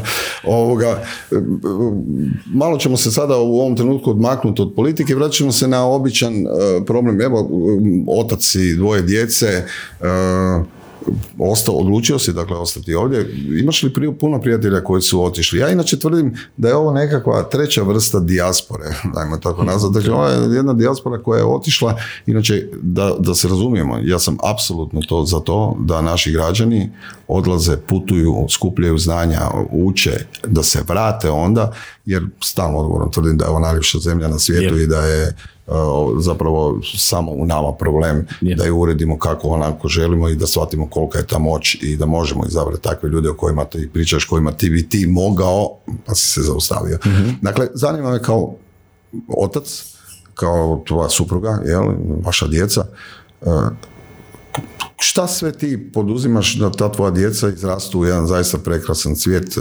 stabilan cvijet u ovoj državi? Zašto si ovdje? Gdje su tvoji prijatelji? Šta oni kažu u odnosu na van? Pa u principu e, toliko nam je danas e, ritam života ubrzan da je ovo doba korone u principu savršeno došlo, došlo da ponovo malo upoznamo i obitelj i svoju vlastitu djecu jer u nekakvom žrvnju kako inače jesmo, ta djeca ostaviš ih u školi pa evo recimo moja općina nema produženi boravak pa mi imamo privilegiju da malo se više družimo s našom djecom ali recimo u nekakvim normalnim okolnostima to dijete ostaviš u školi, to dijete je onda u produženom boravku, pokupiš ga u 4, 5, kad ga već pokupiš, dovedeš ga doma, vodiš ga uglavnom nekakav trening, jer sva djeca su u nekakvim aktivnostima, da li uče jezik ili igraju nogomet ili ako, koš, ako mogu, nebitno. Ako mogu. Ako mogu, ako to im je, e, roditelji imaju mogućnosti da im to plate, a to sve skupa košta, nažalost, danas, onda ta djeca u principu su kući u 7-8 sati na večer daš im večeru, pospremiš ih spavati, to je to. I u principu imaš nekakve te vikende za tu djecu. Ti znaš kako djeca brzo odrastu? Užasno. Da, reći ću ti ja, jako brzo djeca odrastu. I znaš za čim jedino žalim u životu? Jedino. Za tim što je to vrijeme otišlo ovako. Jer jedan sam napisao da vrijeme je kao mač, ako ga ne presjećeš, da. presjeći ćete. I život, znaš i sam, nema da, mislim, ja, mali ima deset godina, jučer sam ga gledao koliki telac u krevetu, tako da ono, šokantno je malo to. Da li oni tebe propitaju? Da li zaista učiš tom ono što si rekao, kritičkom? Da, znaš, ono, tata, da. da. zašto bi to baš tako moralo biti? Ne? Da, apsolutno, apsolutno. To mi je ovaj, čak malo možda i pretjerujem u tome da, da, da, da ih tjeram da kritički razmišljaju, pa onda kad dođu bake ili none imaju probleme jer oni se postavljaju pitanja ili kad dođu u vrtić pa kad su u vrtić krenuli pa su onda postavljali pitanja ono, sadki u školi pa opet postavljaju pitanje tako da, ali dobro, to je u redu. To, none, spomenuli smo none, spomenuli smo zapravo naše roditelje, odnosno svoje roditelje, a oni su ja, ja ne znam, da li ti imaš nekad osjećaj da su neki roditelji ili da ti ne možeš objasniti svojim roditeljima koje promjene očekuješ, ali recimo unuče bi im moglo to objasniti. Zapravo treba, trebalo bi mi nekako svima reći da ono što danas biraju o čemu uh, onome što oni što, što svojim glasom odlučuju, mm zapravo da ima utjecaj upravo na tvoje dijete od 10 godina. Jel pričate vi o tome u obitelji? Jel se razgovara o tome u obitelji? Da, apsolutno, da. Malo, obzirom da sam politički angažiran, moramo o tome razgovarati. Dobro, a tvoji prijatelji? Eksponiran, a i većina mojih prijatelja, nažalost, onda Neki ljudi koje, su žrtve koje sretneš sa strane? Uh, Ba mislim da dosta ljudi smatra da ne može ništa promijeniti. Da se to... Osim u Birtiji kad sjede i pričaju Osim u Birtiji onda, da, onda su najbolji selektori nogometne reprezentacije i oni bi to sve skupa promijenili u pet minuta. Realno, ne, to tako ne ide, ali opet kad dođe onaj trenutak kad treba izaći na izbore, e, velike većina njih ne izađe na izbore jer smatra da apsolutno ništa ne može s time promijeniti. Da li ti misliš da se može promijeniti? Apsolutno. Apsolutno. Ja sam jedan jedini vijećnik bio u gradu Rijeci pa se jako puno toga promijenilo u funkcioniranju samog vijeća. To smo dokazali i u gradu Rijeci, i u Županiji, i u gradu Opati, pogotovo u Lovranu gdje smo na vlasti. A to su dokazali drugi, nismo se dokazali samo mi to. Promijenilo se način funkcioniranja u Splitu, se način na koji radi Marijana Puljak i pametno. Promijenilo se i način funkcioniranja gradske skupštine u gradu Zagrebu s onim što radi Možemo i što radi ekipa oko Tomislava Tomaševića to je nešto što onda tjera e, one koji jesu na vlasti na puno veći angažman. Nismo suštinski uspjeli promijeniti da se promijeni ono što bi mi htjeli svi da se promijeni, ali se promijenio način funkcioniranja i od njih se traži puno više od onih koji su na vlasti. Dobro, ali ako to sad ovaj u Splitu, ovaj ovdje, ovaj ondje, ovaj s ovim, ovaj ovako, no? to nacionalno se Nacionalno onda ne. Onda to je onaj problem koji imamo sada za par dana kad se te liste zaključe da imamo jako puno tih opcija koje su jede, jedu jedna druge, a u principu zajedno smo jači od onih protiv koje bi htjeli promijeniti. Dobro, e, kad bi ja sad tebi rekao da ja stavim uh, svoj obraz uh, sebe na recimo, to je koja je to izborna jedinica? Osma. Osma. Ovoga, znaš da me ne zanima, uopće me ne zanimaju, nikad me nisu ni zanimala nikakva mjesta na. To. Reci mi, zašto bi recimo ti ili bilo tko za koga ti odgovaraš kad ode u sabor, zašto bi ja to učinio? Što bi to mene trebalo dojmiti kod vas? Pa mislim da ti pojedinci koji su drugačiji, koji dođu u Hrvatski sabor, ipak mogu pokazati građanima da postoji nešto što je njima bliže i što zastupa nekakve njihove ideje i interese i nešto što neće izdat ono zbog čega su te osobe poslali u sabor. Mislim da je to ključ svega. E, bilo je u ovom sazivu Hrvatskog sabora određenih pojedinaca koji su pokazivali da se može ipak e, približiti narodu i da mogu te nekakve probleme koje su građani imali, e, obični ljudi koji su imali prenijeti u Hrvatski sabor, jer ja mislim da oni koji upravljaju i nisu svjesni e, problema običnog građanina. Njima to sve nešto umagli. Vidite sad i ovo zadnje sa, sa Josipom Rimac i te neči način na koji je taj komunikacija oko tih vjetroelektrana i tih provizija, to je njima sve tako... Normalno, pa tako normalno. Dobro, ovoga, ok, ja, e, još me nisi uvjerio. Dobro, pomalo. pomalo, pomalo, da, pomalo. E, ono što mi je isto također, vjerujem i onima koji nas gledaju, bitno, e, da ne bude ono samo nada, nada, uvijek je neka nada. Znači, bitno mi je da pošaljemo jasnu poruku mlađim ljudima da ih trebamo, tako. da se oni moraju uključiti. Tako. Bitno mi je da ljudi znaju da ono sekunde kada će se pojaviti neki predstavnik na nekom listiću, da ne bude, znaš, ono dođeš na izbor, onda je neka plahta i sad više ne znaš jel tražiš tamo nekog prijatelja ili zašto si uopće došao i onda šta nađeš, aha, znaš ono, 12 gaziranih pa pića, znaš koje ćeš zakružiti da ga ne jel? E, najbolje krenuti u principu od banalnog primjera. Evo jedan banalni primjer iz mojeg vlastitog iskustva. E, još nije ni krenula korona, tek je krenula u zemljama oko nas i moje dijete je došlo iz škole i mama ga je pitala kako je bilo u školi, klasična priča, ovo ono, i pitala ga u trenutku kao je si pravo ruke jer je sad je ta, počela je ta korona, ostalo dijete je reklo pa nismo imali vode danas u, u WC-u, ne. Sad, kako misliš, niste imali vode, kao desilo se? Pa dobro, ali imate inače vode. Pa ima inače vode. Dobro, a imate li uh, sapuna? Sapuna? Ne. A ubro se za ruke obrisat? Ne. A toaletnog papira? Ne. ne. Pa da te sad ne pitam dalje. Ali, što sad doću reći, nije poanta sad priče, većina roditelja će biti svjesni toga da jednostavno u našim školama standard je takav kakav je i da je to u principu žalosno, ali niko to do sada nije propitivao. I sa jednim doslovce postom na Facebooku se priča cijela pokrenula. Znači priča, priča se pokrenula to u roku od par sati, kako su to počele šerat mame da nema sapuna, nema ovoga u školi, u školi u općini Viškovo, koja inače najmlađa općina u prosjeku u Republici Hrvatskoj, ja nemamo ni produženog boravka, nemamo dovoljno kapaciteta u vrtiću, nemamo, nemamo, nemamo ništa, ali dobro, nebitno sad da ne ulazim. Ali ste općina. Ali smo općina, da, da, Dobro. A, I, e, znači, od jednog posta na Facebooku, jer neko propitkivo, prvenstveno to post od moje žene koji sam ja onda šerao i to onda krenulo dalje, gdje je došlo u roku od par sati i to i do ministrice i do svega ostaloga, gdje je drugi dan ne znam, se angažirala, isti, istu večer se angažirala pročelnica za školstvo u županiji, pa pročelnica za školstvo u gradu.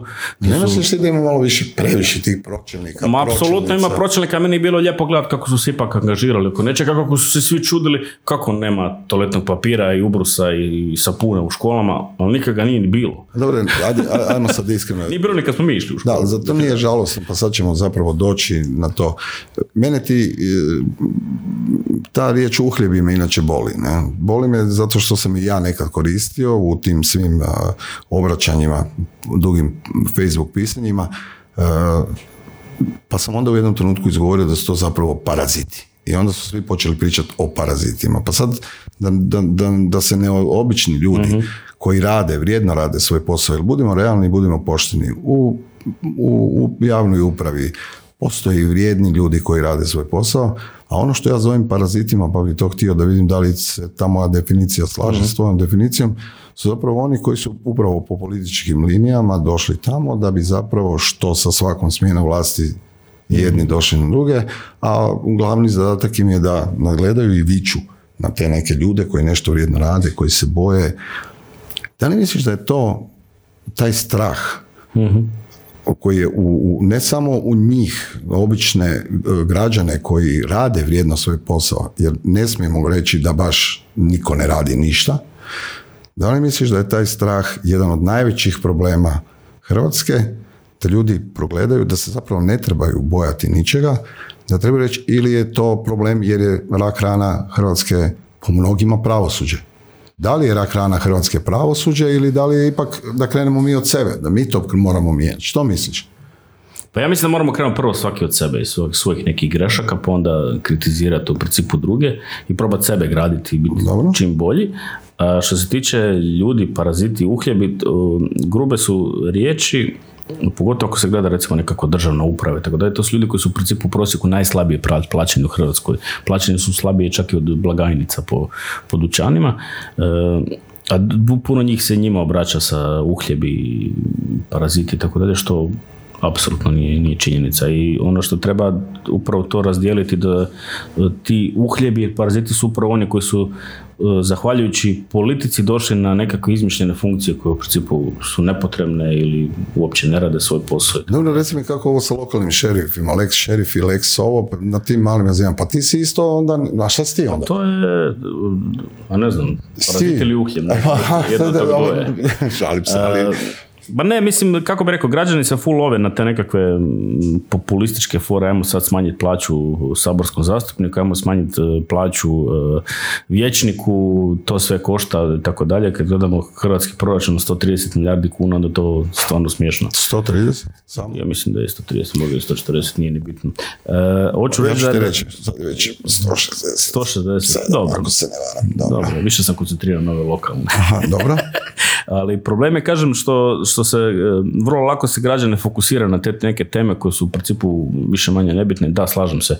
Trebalo bi te naknade e, više manje sve ukinuti i trebali bi ljudi koji se žele baviti politikom svačati to kao javni poziv, dati sebe unutra, probati e, nešto napraviti za zajednicu i to ne smije biti profesionalna funkcija. I ono osnovno što mi imamo u svom programu od prvog dana, recimo kad pričamo o lex šerifu ili pričamo o tim lokalnim šerifima, što je recimo specifičan problem i u gradu Rijeci gdje imamo isto gradonačelnika već 21 godinu. Ma nije Da, 21 godinu je već na, na mandatu. Evo jučer se baš pohvalio na nekoj tiskovnoj konferenciji.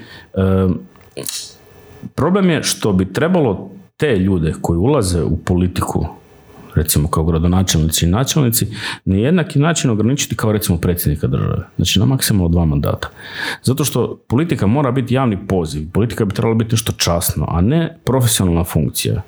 Recimo, ja smatram da je gospodin Obrsnul bio vrstan znanstvenik, a mislim da je loš gradonačelnik. Ja mislim da bi se on trebao, sada nažalost nakon 21 godine što je gradonačelnik ti vrlo teško se može Pa vidiš da će i sad ide u, ide, ide u sabor. Pa ne znam, ne znam, ne znam di ide. Ajde, ovaj... Pa nebitno je. Nebitno Rijeka, Europska predsjednica kulture. Pa šta se tamo događa? Šta vi tamo radite? Šta izvodite uopće vi? To je kultura, vi to ne razumijete. Aha, znači ti hoćeš reći da ja ne... Aha, dobro, hvala ti. Ne, ne, to je njihova mantra koja je mantra od prvog dana, znači da niko od nas ne razumije da je to kultura, zašto mi to propitujemo kada se kultura.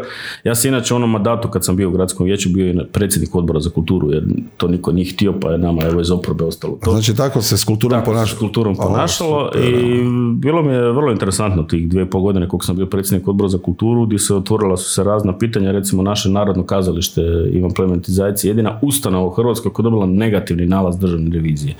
Znači, jedina Ali to nije uopće bitno, državne revizije se uopće ne, ne čitaju, ne postupa se po njima. Pa dobro, previše. Ako neko ne pročita Bivša to. intendantica završila u zatvoru, tako da smo pod kaznenom prijavom je tako da ipak neko je pročitao. Ali hoću reći, e, može se jako puno toga promijeniti ako se evo tako javno o nekim stvarima govori, onda se neke stvari i rješavaju. Ne? Nešto je puklo meni, a ne, to, dobro, ispričavam se. Za sad smo nešto tu, nešto, nešto dobro. dobro. Uh, hoću reći da sa Europskom predstavnicom kulture je problem što se radilo u jednom dosta zatvorenom krugu cijela ta priča i problemi koji su od prvog dana postavili u komunikaciji sa građanima gdje se s nekog visine obraćalo građanima. E, ono osnovno što smo mi komunicirali prema strukturama koje upravljaju sa Europskom predstavnicom kulture je bilo da ne mogu se na takav način komunicirati sa građanima jer građani financiraju cijelu tu priču treba demistificirati priču oko europskog novca, tu europski novac ne postoji, tu ta razina novca je odavna potrošena, odnosno ta količina novca koja je dobijena za samu titulu Europske predstavnice kulture, sve ostalo se plaća iz državnog proračuna, iz proračuna grada Rijeke, iz proračuna županije i, i ostalih općina i gradova koji su htjeli sudjelovati u tom projektu. A ono što se sad dešava da ispada da taj novac koji je i dobiven nije baš najtransparentnije potrošen. Imamo problema s tom javnom nabavom zbog kojeg su podnesene kaznene prijave. I ono što sam evo jutro sam bio na, na hrvatskoj televiziji gdje sam dao izjavu vezano za to, jer evo Mina Višnjić više nije ovaj, direktorica EPK i kroz medije se provukla ta teza kako ona dala ostavku, kako ona više nije dio EPK, ali to nije činjenica. Činjenica da ona samo raspoređena na drugo radno mjesto unutar, unutar same tvrtke. Vratimo se sekundu na populizam, njega si spomenuo, naime ja ću ovdje probati dovesti i uh, autore knjige o populizmu Hrvata, cijenjene ovoga, profesore i znanstvenike. Što je za tebe pravi populizam? Da li je populizam kad recimo uh, netko obeća nešto, kao recimo veliki, viš sad ono svega ima. Prije izbora mm. možeš birati kaj hoćeš, svi sve mm. nude. A šta se događa, je li to populizam kad se onda nakon četiri godine zapravo ništa od toga ne dogodi? Je li to zapravo pravi populizam? Pa ne, ja mislim da je to laž. Da to aha, Svjesna laž. Mislim da smo svi u principu populisti jer pričamo ono što, što građani žele čuti, tako da ajmo biti realni, svi pričamo upravo, upravo to, govorimo o političkim strankama. Ne?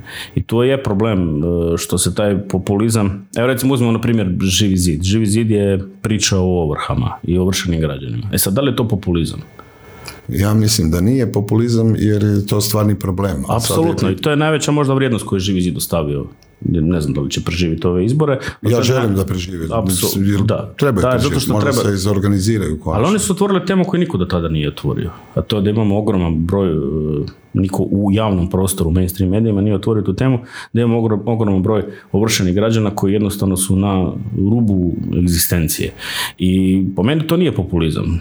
E, to je nešto što, o čemu treba pričati, o čemu treba se čuti. Ali dobro, Ali... kad smo već kod ovršenih blokiranih građana, ponosni član te mm sjedi ispred tebe zbog svog aktivizma, ali moje, moje pitanje je kad smo već kod tih blokiranih građana, kako je moguće recimo da u Zagrebu mhm. Uh, mislim da se zove stranka Slobodna Hrvatska, vrlo vrijedni ljudi koji su mhm. unutar, na prosvjedu se pojavi 14 slovkom brojem ljudi, a u Zagrebu je navodno 60 tisuća blokiranih i ovršenih građana. Pa imam uh, ista iskustva kroz, kroz aktivizam, jer u principu nikad nismo prestali biti aktivisti, do predsjednik sam dvije udruge i tako dalje, ali recimo mi smo radili jednu akciju koja se zvala Stop Koksari, koja bi sad mogla ponovo postati aktualna jer se taj projekt aktualizira, to je izgradnja koking postrojenja, odnosno koksare na području rafinerije u Uri, gdje smo radili vrlo jednostavno, da, da objasnim u roku 30 sekundi. Znači, zakon propisuje da se ne mogu graditi industrijska postrojenja, nova industrijska postrojenja na područjima koja već imaju zagađen zrak.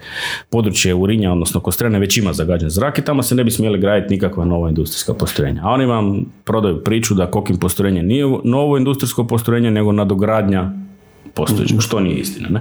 Uglavnom, mi smo radili prosjed pred nekakvih 7-8 godina, 6-7-8 godina, gdje smo imali kompletnu pripremu. Znači imali smo Facebook stranicu, kampanju, ovo, ono. I sad imate, ne znam, neku Facebook stranicu na kojoj imate 10-15 tisuća ljudi koji međusobno komuniciraju i svi su totalno napaljeni na tu temu jer je stara koksara koja je bila doslovce 10 km 5 km dalje u Bakru je doslovce ubijala ljude. Ne? I svi su napaljeni na tu temu i sad mi organiziramo sastanak prvi na koju trebaju doći ljudi. Znači, napraviš event, pozoveš ljude, javno pozoveš ljude kad će biti sastanak, organiziraš sve. E, došla je jedna žena. Dobro, ali e, bilo je i prosvjeda, vratimo se ne, po meni nešto što je isto tako ključno za ovu državu, to je obrazovanje. Ne? Imali smo prosvjed za kurikularnu reformu, to je možda i, i ključni moment gdje se moglo... Ja, bio sam u Da, 50, skoro 50 tisuća ljudi. Uh, dobro, zar je zaista moguće da se nakon takve veličanstvene ajmo to reći. Ja sam zaista pomislio, evo ga, to je to, znamo to je to, znamo ćemo. Dobro, šta se dogodi? Ja recimo izuzetno cijenim uh, Gorana, jel? Uh, cijenim ljude koji su bili u toj organizaciji. Recimo ja da sam taj prosvjed organizirao, ja bi ostao tamo spavat. Ne bi se maknuo od te srijede do, do nedjelje dok ne bi cijela Hrvatska došla kao za doček nogometne. Zašto mi zapravo samo za doček nogometne reprezentacije ali to je sve ok. Zašto ljudi ne shvaćaju koliko su te stvari bitne? Koje je tvoje mišljenje? Zašto? ne znam, možda nas i ove društvene mreže malo e, zadovolje s time što mi pokažemo nekakav svoj revolt, pa kliknemo nekakav like, pa kliknemo ne znam što već kliknemo, pa mislimo da smo napravili dovoljno. E, možda ljudi misle da smo napravili dovoljno, da su napravili veličanstveni prosvjed, pokazali smo da postoji postoji jedna kritična masa u Hrvatskoj koja može nešto promijeniti, onda smo se svi otišli svojim kućama. E, ne znam, ne mogu Kontinuitet. Da, da. Ne. Uh, drago mi je da razgovaramo o tim stvarima, međutim, ja se, znaš mene, ja sam ti uvijek naporan po tim pitanjima, ovaj, vratimo se na populizam. Dobro. Zato što su često su rekli, ja, ti si populista, ti ovakav si, onakav si i tako dalje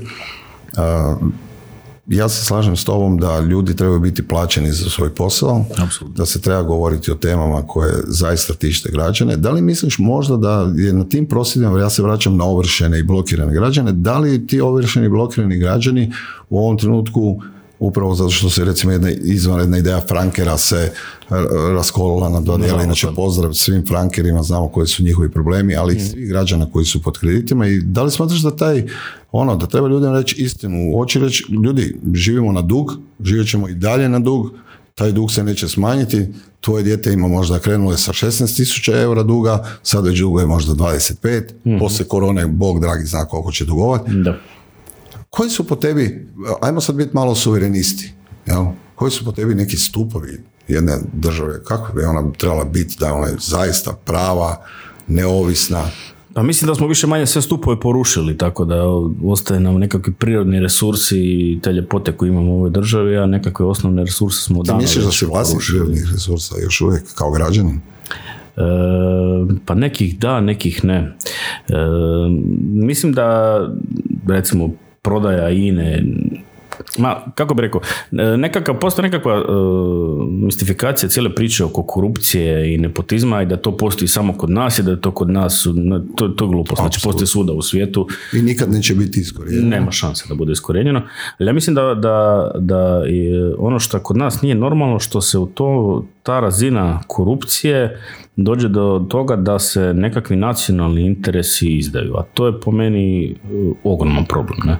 Recimo ta prodaja jedne INE je nešto što preko čega se ne smije proći, preći. Ne? Recimo, upravljanje hrvatskim šumama, vidimo sad što se sad događa, recimo kako se upravlja s tim hrvatskim šumama, što se događa sa šumama i na koji način se devastiraju. Vode. Vode su naš ključni resurs. E sad, kako se trenutno upravlja s vodama, ne mogu reći da se sad loše upravlja s vodama. To je recimo očuvane su, nije da smo ih ugrozili s nečim i da su prodane nekom i tako da. lokalno ode lokalno, 50%. Lokalno to već lagano lagano se rješavaju nekakvi izvori koji se daju neke koncesije. Obećano je da će to sve biti sređeno. Dakle, obećano je u zadnjih ne znam koliko Obećano ono što je fascinantno recimo kod te vode je ono kad gledamo onu lokalnu komunalnu problematiku da što se više ulažu u tu vodu da voda je sve skuplja i skuplja umjesto da bude sve dostupnija i dostupnija građanima ne? i, problem sa vodom je što ta voda je nesrazmjerno e, dostupna svima jer recimo Ma nije, nije, ne, ne možeš se ljutiti ono, odi pa si kupi ono, održava. Pa da s nema bravi besplatno. Da, ajde, ono, ponašamo se ko Arapi s naftom, da mi nema zezati. Jedna litra ne košta. Deskur. ovoga, sad, smo se, sad se malo izrezamo, ajde idemo opet na neke obične malo još teme. E, moje pitanje je da li si ti voljan zajedno sa svojom ekipom potruditi pronaći mlađe od sebe jer ti si mi sad već malo star. Da, da.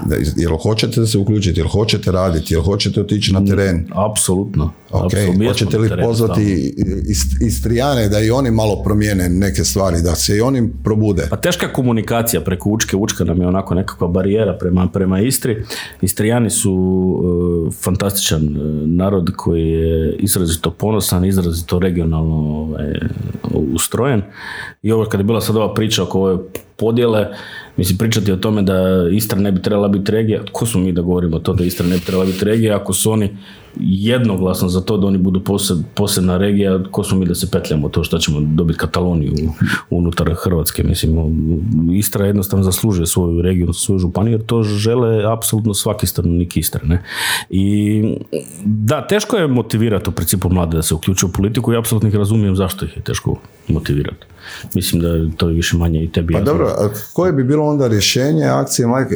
Kako bi ti pozvao, uh, uh, u kojem trenutku misliš da će se mladi izvana početi vraćati? Jer ja, ta floskola o tome da ljudi odlaze van ili mi je tamo bolje, ona kad ti sve to zbrojiš, ja ne znam, mislim da je homesick jedno ono vrlo, Mislim da mi imamo izrazito visoku kvalitetu života i e, da možemo imati još i puno veću. Obzirom na, na, na lokaciju na kojoj živimo, koja je stvarno blagodat po, po apsolutno svemu.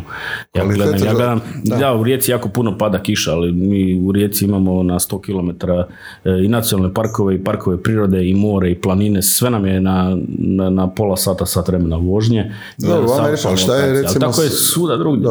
ok, ali u redu, Slavonija, lijepa si, ravna se, vidim, svi to vole i tako dalje, spržena zemlja spržena zemlja u smislu... Bio sam pred dvije godine u da. Baranji, da, i ono, nevjerovatno, ono, ko iz Balaševiće pjesme da putac posadiš nešto, bio sam dugme da posadiš nešto bi izraslo, i, ali kako bi rekao, nešto se čak i miče, vidi se tamo neki život, vraća se neki život, vraćaju se ljudi nazad zemlji, pokušavaju, možda nas malo i ova korona su skupa vratila nekakvim tim, tim osnovnim stvarima zemlji, sađenju, evo, ja sam Aha, hoćeš reći da taj jedan od stupova prave neovisnosti, a to je da svaki građanin Hrvatske bi zaista mogao biti nahranjen. Da, mislim da svi ovi hoteli koji postoje na Jadranu serviraju naše pomidore, odnosno... Da, ali to je, to je ona običajna priča o spajanju zelene i plave Hrvatske, ako se naravno ništa se oko toga ne događa. Ne, ništa se ne događa zato što... Ma, ja se sjećam kad smo radili jednu kampanju vezanu za uh, stručno usavršavanje za mlade. To se sjećam, bio Mirando Mrsić je bio tada ministar, moj omiljeni ministar jer ovaj, smo bili u nekom sučeljavanju na radiju koje je dosta dugo trajalo, bilo baš zanimljivo. Uh, uglavnom, uh, oni su radili taj model stručnog usavršavanja koji treba poslužiti na način da mladi ljudi uh, steknu nekakve radna iskustva koje će pomoći onda da se zaposle. I to su radili prema modelu, austrijskom modelu, i ja ono osnovno što, prvo što sam pitao, ali tko je radio prijevod ovoga jer ste sve krivo preveli? E, mislim, pa nije poanta da mladi čovjek završi fakultet, da ide na burzu i da onda on traži kroz neki model stručnog usavršavanja da bi kuhao nekome kavu i kao kroz to će nešto naučiti. Ne? U Austriji uopće to tako ne funkcionira. Oni jednostavno pri završetku svog školovanja već ulaze u model stručnog usavršavanja, odnosno tog dijela gdje se oni educiraju za taj posao koji bi trebali raditi. Gdje njih čak 45 do 50% ostaje na tom mjestu na kojem su krenuli sa tim stručnim usavršavanjem. Kod nas je to bilo sve krivo, krivo, krivo postavljeno. Ne? I to je, to, je, to, to kod nas fascinantno na koji način se te nekakve jednostavne stvari koje bi trebale funkcionirati, koje su dokazano vani funkcioniraju u određenim, određenim segmentima i određenim državama, kod nas se ne znaju implementirati apsolutno nikako. A nisi mi odgovorio na moje pitanje. Hoćeš ti sad poslije, ne sad, dobro, poslije, ti bi trebao otići u Slavoniju, pogledati i pitati šta tamo mladi rade. Da će vidjeti što njih zanima. Nije ista priča u Rijeci i u Slavoniji, nije ista priča u Dalmaciji i u Slavoniji. Dakle, problemi jesu isti sigurno bi detektirali iste probleme. E, meni je ono suludo koliko ima mladih u, u Irskoj suludo koliko ja poruka dobivam od tamo.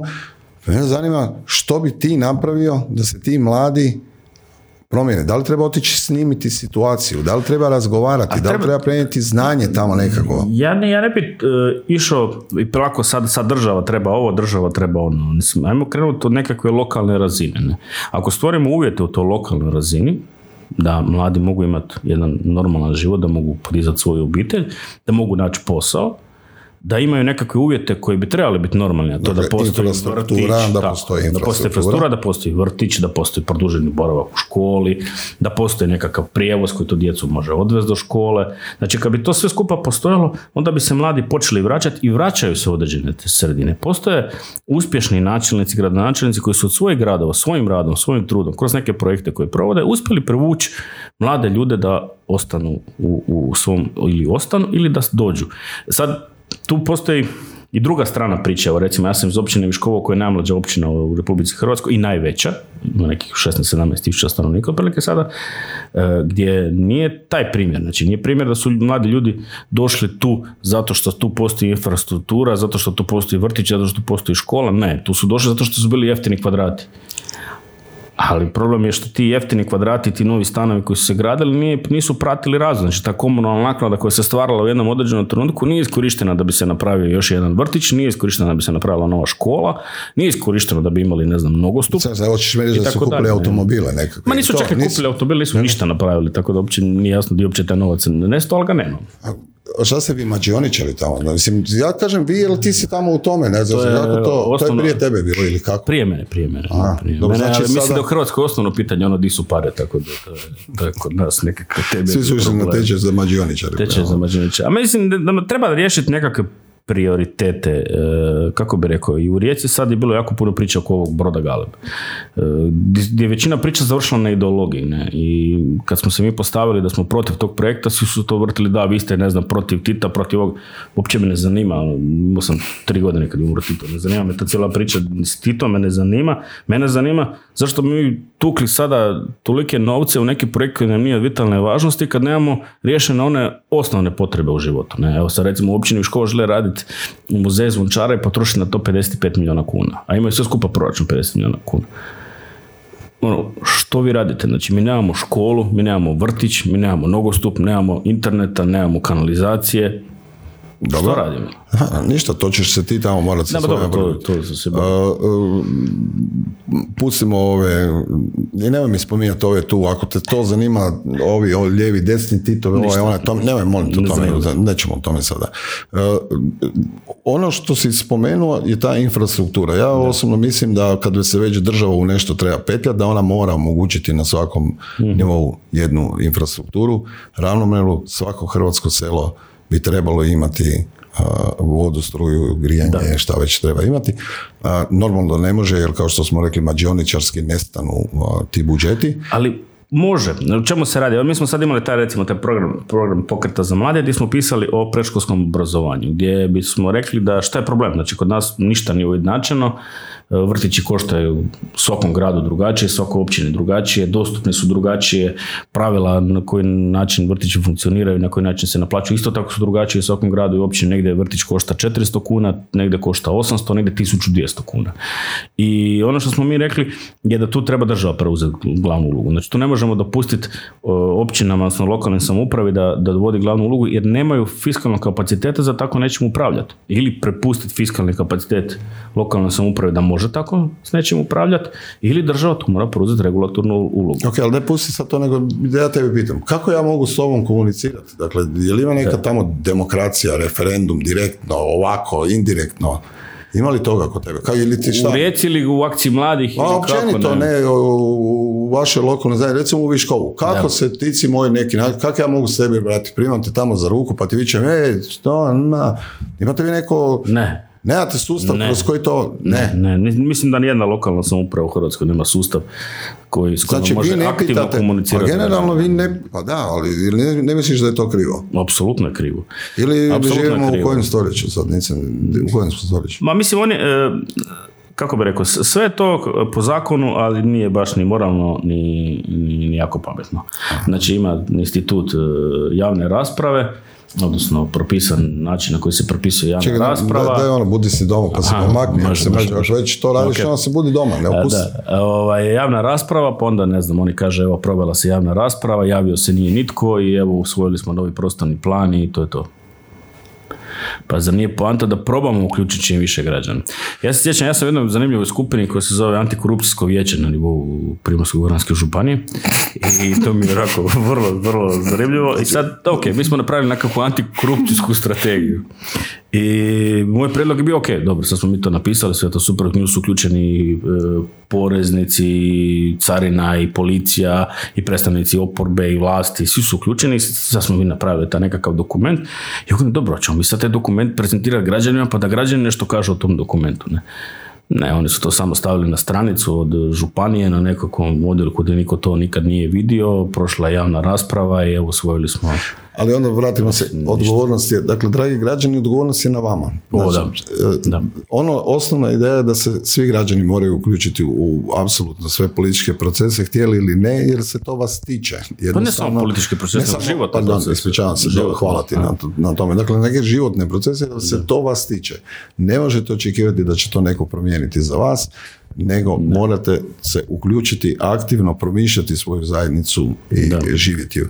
Da. E, Bojane, e, ja se iskreno nadam da bi ja ovako slušam te gledate, još mi nisi do kraja uvjerio da, da, da ovaj, odemo prvo u osmoj izbornoj jedinici. Što misliš ovoga, kad bi ušli u osmoj izbornoj jedinici, jer bi, jer bi prepoznali ljudi što zapravo mi želimo ili treba pričekati da izađe još i ta naša nekakva web priča, da se tu nešto dogodi, ljudi sami znaju kako će se uključiti.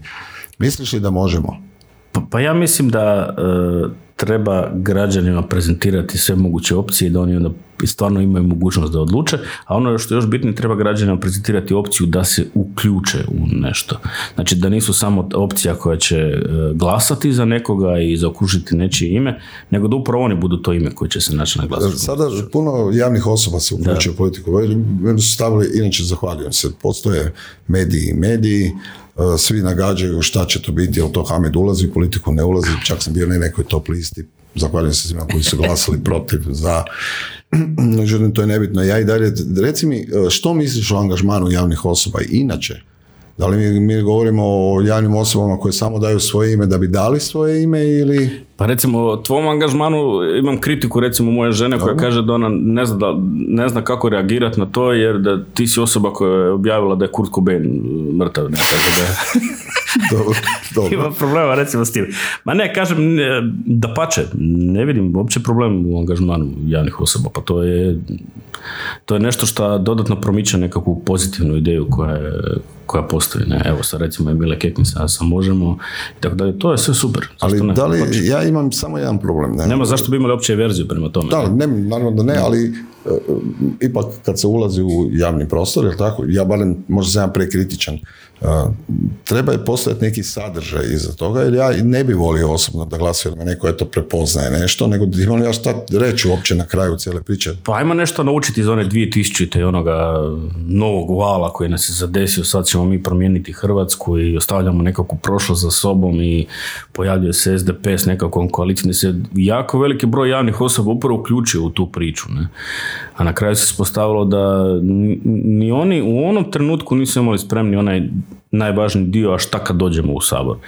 Nije se u principu ništa promijenilo i tu prepostavljam da je veliki broj javnih osoba se opeko i više ne želi sebe eksponirati na takav, na takav način, ali ali nisu to samo javne osobe, to je i struka. I struka, I se, struka se opekla u, tom trenutku i građani su se opekli u tom trenutku i zato možda i svi skupa misle da se ne može ništa promijeniti. Ja ti mislim ovako, mislim da su mladi otišli iz Hrvatske osim trbuhom za kruhom, kako bi ovi rekli, mm. ipak zbog te nepravde, zbog nedostatka prava, zbog zaista činjenice da nemaju jednake šanse i mogućnosti, na kraju krajeva i obaveze mm da u jednom društvu ostvare sve svoje pune potencijale, da traže sreću vani jer evo, kažem, kad imaš dijete, to je velika odgovornost, jer više nisi samo zbog sebe. Ono, kad si mlad, baš kad nemaš djecu i sve skupa, onda ni ne razmišljaš o tome, međutim dolazi, dolazi dani i trebamo mi raditi na tome da se društvo uredi, da bude uh, zaista odgovorno prema svakom članu jednako. Mene se strašno dojmio i to me, to me možda i dodatno do kraja ovaj, uključilo u cijelu priču. Ja ne mogu vjerovati da u ovakvoj zemlji jedno dijete koje ne može samo sebi pomoći jer nažalost ima neku tešku bolest, da mi moramo uopće humanitarne akcije organizirati. Da ne misliš da je to malo... A, da jedna majka ne volim uopće spominjati taj neki svoj civilni angažman zato što je to nešto što smatram da bi trebalo svako pridonositi društvu koliko može i koliko hoće. Ne? Ali recimo radili smo jednu akciju za radnike 3. maja gdje su ljudi doslovce bili gladni, jer nisu mjesecima dobili plaću. Pa gdje, gdje, ono, ne možeš vjerovati da uopće dolazimo u ovo doba. To nije firma koja je koji je privatnik neki pa je sad to upropastio. Ja ne razumijem da uopće možemo doći do takve situacije pa možemo da je država suvlasnik da, da, da radnici ne dobivaju plaću šest mjeseci, devet mjeseci. Kako, Možemo, upravljanje, upravljanje, jasno, upravljanje. Jasno mi, ne, jasno mi, ne, ali da nije žal, što nije žalostno da mi dolazimo do situacije da moramo skupljati hranu za, za radnike. Za to, apsolutno, ali je još žalostnije da su se ti milijarde i milijarde ulupale, nisu ih potrošili ti radnici. I to je najveći problem. Dakle, kako se s tim novcem baratati? Zato se treba to Nikako. Uh, Ovako, danas smo pričali puno o politici, Jesmo, ali ja se ipak nadam da smo malo rekli šta se događa behind the scene eh, na lokalnoj razini i kad već govorimo o ulasku u politiku, za mene prava politika osobno bi trebala početi na toj lokalnoj razini. Iduće godine ćemo imati i lokalne izbore, što je možda čak i najbitniji su izbori za građane, jer to je ono što se događa kod njih. Želim da nastavište svoj rad, dakle kompletna akcija mladih, želim da hitno nikne ono jako puno akcija mladih, mm naravno pod kapom alternative, da ljudima razjasnimo zašto stranka, ti najbolje znaš, dakle stranka je jednostavno jedan alat da, to je sredstvo s kojim, kojim se jednostavno moraš boriti protiv ostalih političkih Tako su drugi rekli, nismo mi to rekli, tako su drugi rekli.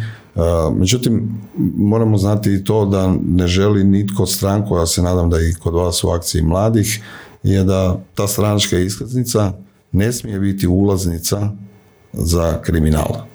Ne smije biti ulaznica za neke beneficije ne smije biti uopće te iskaznice zapravo. Mi je Treba biti, ovo je, ovo, je jedina e, iskaznica. nemamo, nemamo iskaznice uopće u fizičkom smislu, nemamo uopće iskaznice i... Čekaj, nemate ništa za lijepiti po čelu i to, to ne. Ne, ne, ne, ni pršuta nema. Ni pršuta, ni, ni pršuta nema. Ni pršuta, ali, ni, pa Da, pa ali e, mislim da smo u 15 godina primili dvije donacije. Nisam siguran, mislim da dvije donacije. Imaš tako da. Na što ste potrošili to sve? Da. Mislim, mislim da smo sve skupa dobili 2 ili 3 tisuće kuna donacija od kad postojimo. E, nažalost, većina toga se u toj politici događa na način da vam neko pristupa i evo sad bi ja baš vama nešto donirao, a onda kasnije slijede, slijede nekakve protuusluge. To su se srezali u korijenu na takav način i to je nešto što treba jako, jako paziti. Pričat ćemo o tome u drugim podcastima. dakle, prvo ti se zahvaljujem da si po ovom nevremenu došao. Ispričavam se gledateljima da su čekali taj naš malo početak. Ja se iskreno nadam da ljudi koji su gledali ovaj podcast prvi, da su na neki način, nismo htjeli ići dodatno još u neke pikanterije, moramo ostaviti za sve one druge goste koji će doći. Dakle, ponedjeljak, sreda, petak će biti podcasti, međutim, isto tako da odmah ponovimo još jedan puta, ako nas pitate da li će alternativa biti na ovim izborima, to uopće ne ovisi o nama, zapravo ovisi o vama. Uh, uskoro ćemo vam pokazati, to sad pričamo o alternativi ko alternativi, ali ovo je jedan podcast koji dugoročno uh, misli ostati ovdje i želim zapravo dovoditi ovakve ljude koji nemate često prilike gledati na televiziji, možda neke uh, ljude koji su političari novog kora, zapravo ljudi kojima bi ja dao svoj glas. Evo reći ću ti, dao bi vam svoj glas, ali ti si mi odgovoran za sve koje dovedeš i staviš na bilo koju listu i u slučaju da bilo koga... bez javnog bilježnika. Ne, nemoj samo molim te javne bilježnike i te stvari više spominjati. Dakle, uh, molim, molim, molim te, ako ikada dođeš u sabor, ti, bilo tko iz akcije mladih, ja vas molim da nas ne iznevjerite, ja vas molim da se ne otuđite od onih koji su vas izabrali, ja vas molim da dozvolite da u 21. stoljeću postoje neki alati demokracije mm. kojima ti mogu nešto reći, ali ostavit ću ti tvoju predstavničku slobodu da na kraju odlučiš, a pitat ću te na kraju sve četiri godine i gledati tvoj rezultat koji može biti jasno mjerljiv. Kako ćemo to napraviti, to ćemo saznati u druge, uskoro, da, coming soon. E, još jedan svako dobro tebi, tvoje obitelji, hvala što si došao, gledateljima hvala što su bili sa nama u ovom našem prvom podcastu. E, svi mogu doći zapravo, nismo stigli, ja sam cijelo vrijeme nešto htio pogledati, imate sigurno nešto ljudi zapitat, mislim možemo mi sad doći ovako, ja nemam, nemam ja problema, mi možemo do, do kad god hoćeš, međutim jednostavno nisam, mislim da nije, da, da, ono, da sam postavio sva neka pitanja, ali da ne bi bilo, da, da nismo uključili naše gledatelje koji će od sljedećeg tjedna biti puno digitalniji unutra. E, možda, da vidimo šta kažu tvoji mladi, da li su oni tu? Ima koji mladi? Ma ima, ima, ima. Evo, malo link nije radio, kažu, dobro, sve ovo će inače moći vidjeti, jel? ali to je normalno, normalna stvar je, ipak smo mi e, ljudi, griješimo. Kad griješimo, kažemo šta je? Isprika. Oprosti. Oprosti. Oprostite. Oprostite. Da. Uh, još jedan put kao, hvala ti. Vidimo se. Uh, da li ova ruka znači da ste vi prvi koji dolazite pod to neko okupljanje? A, možda. Mi se nadamo.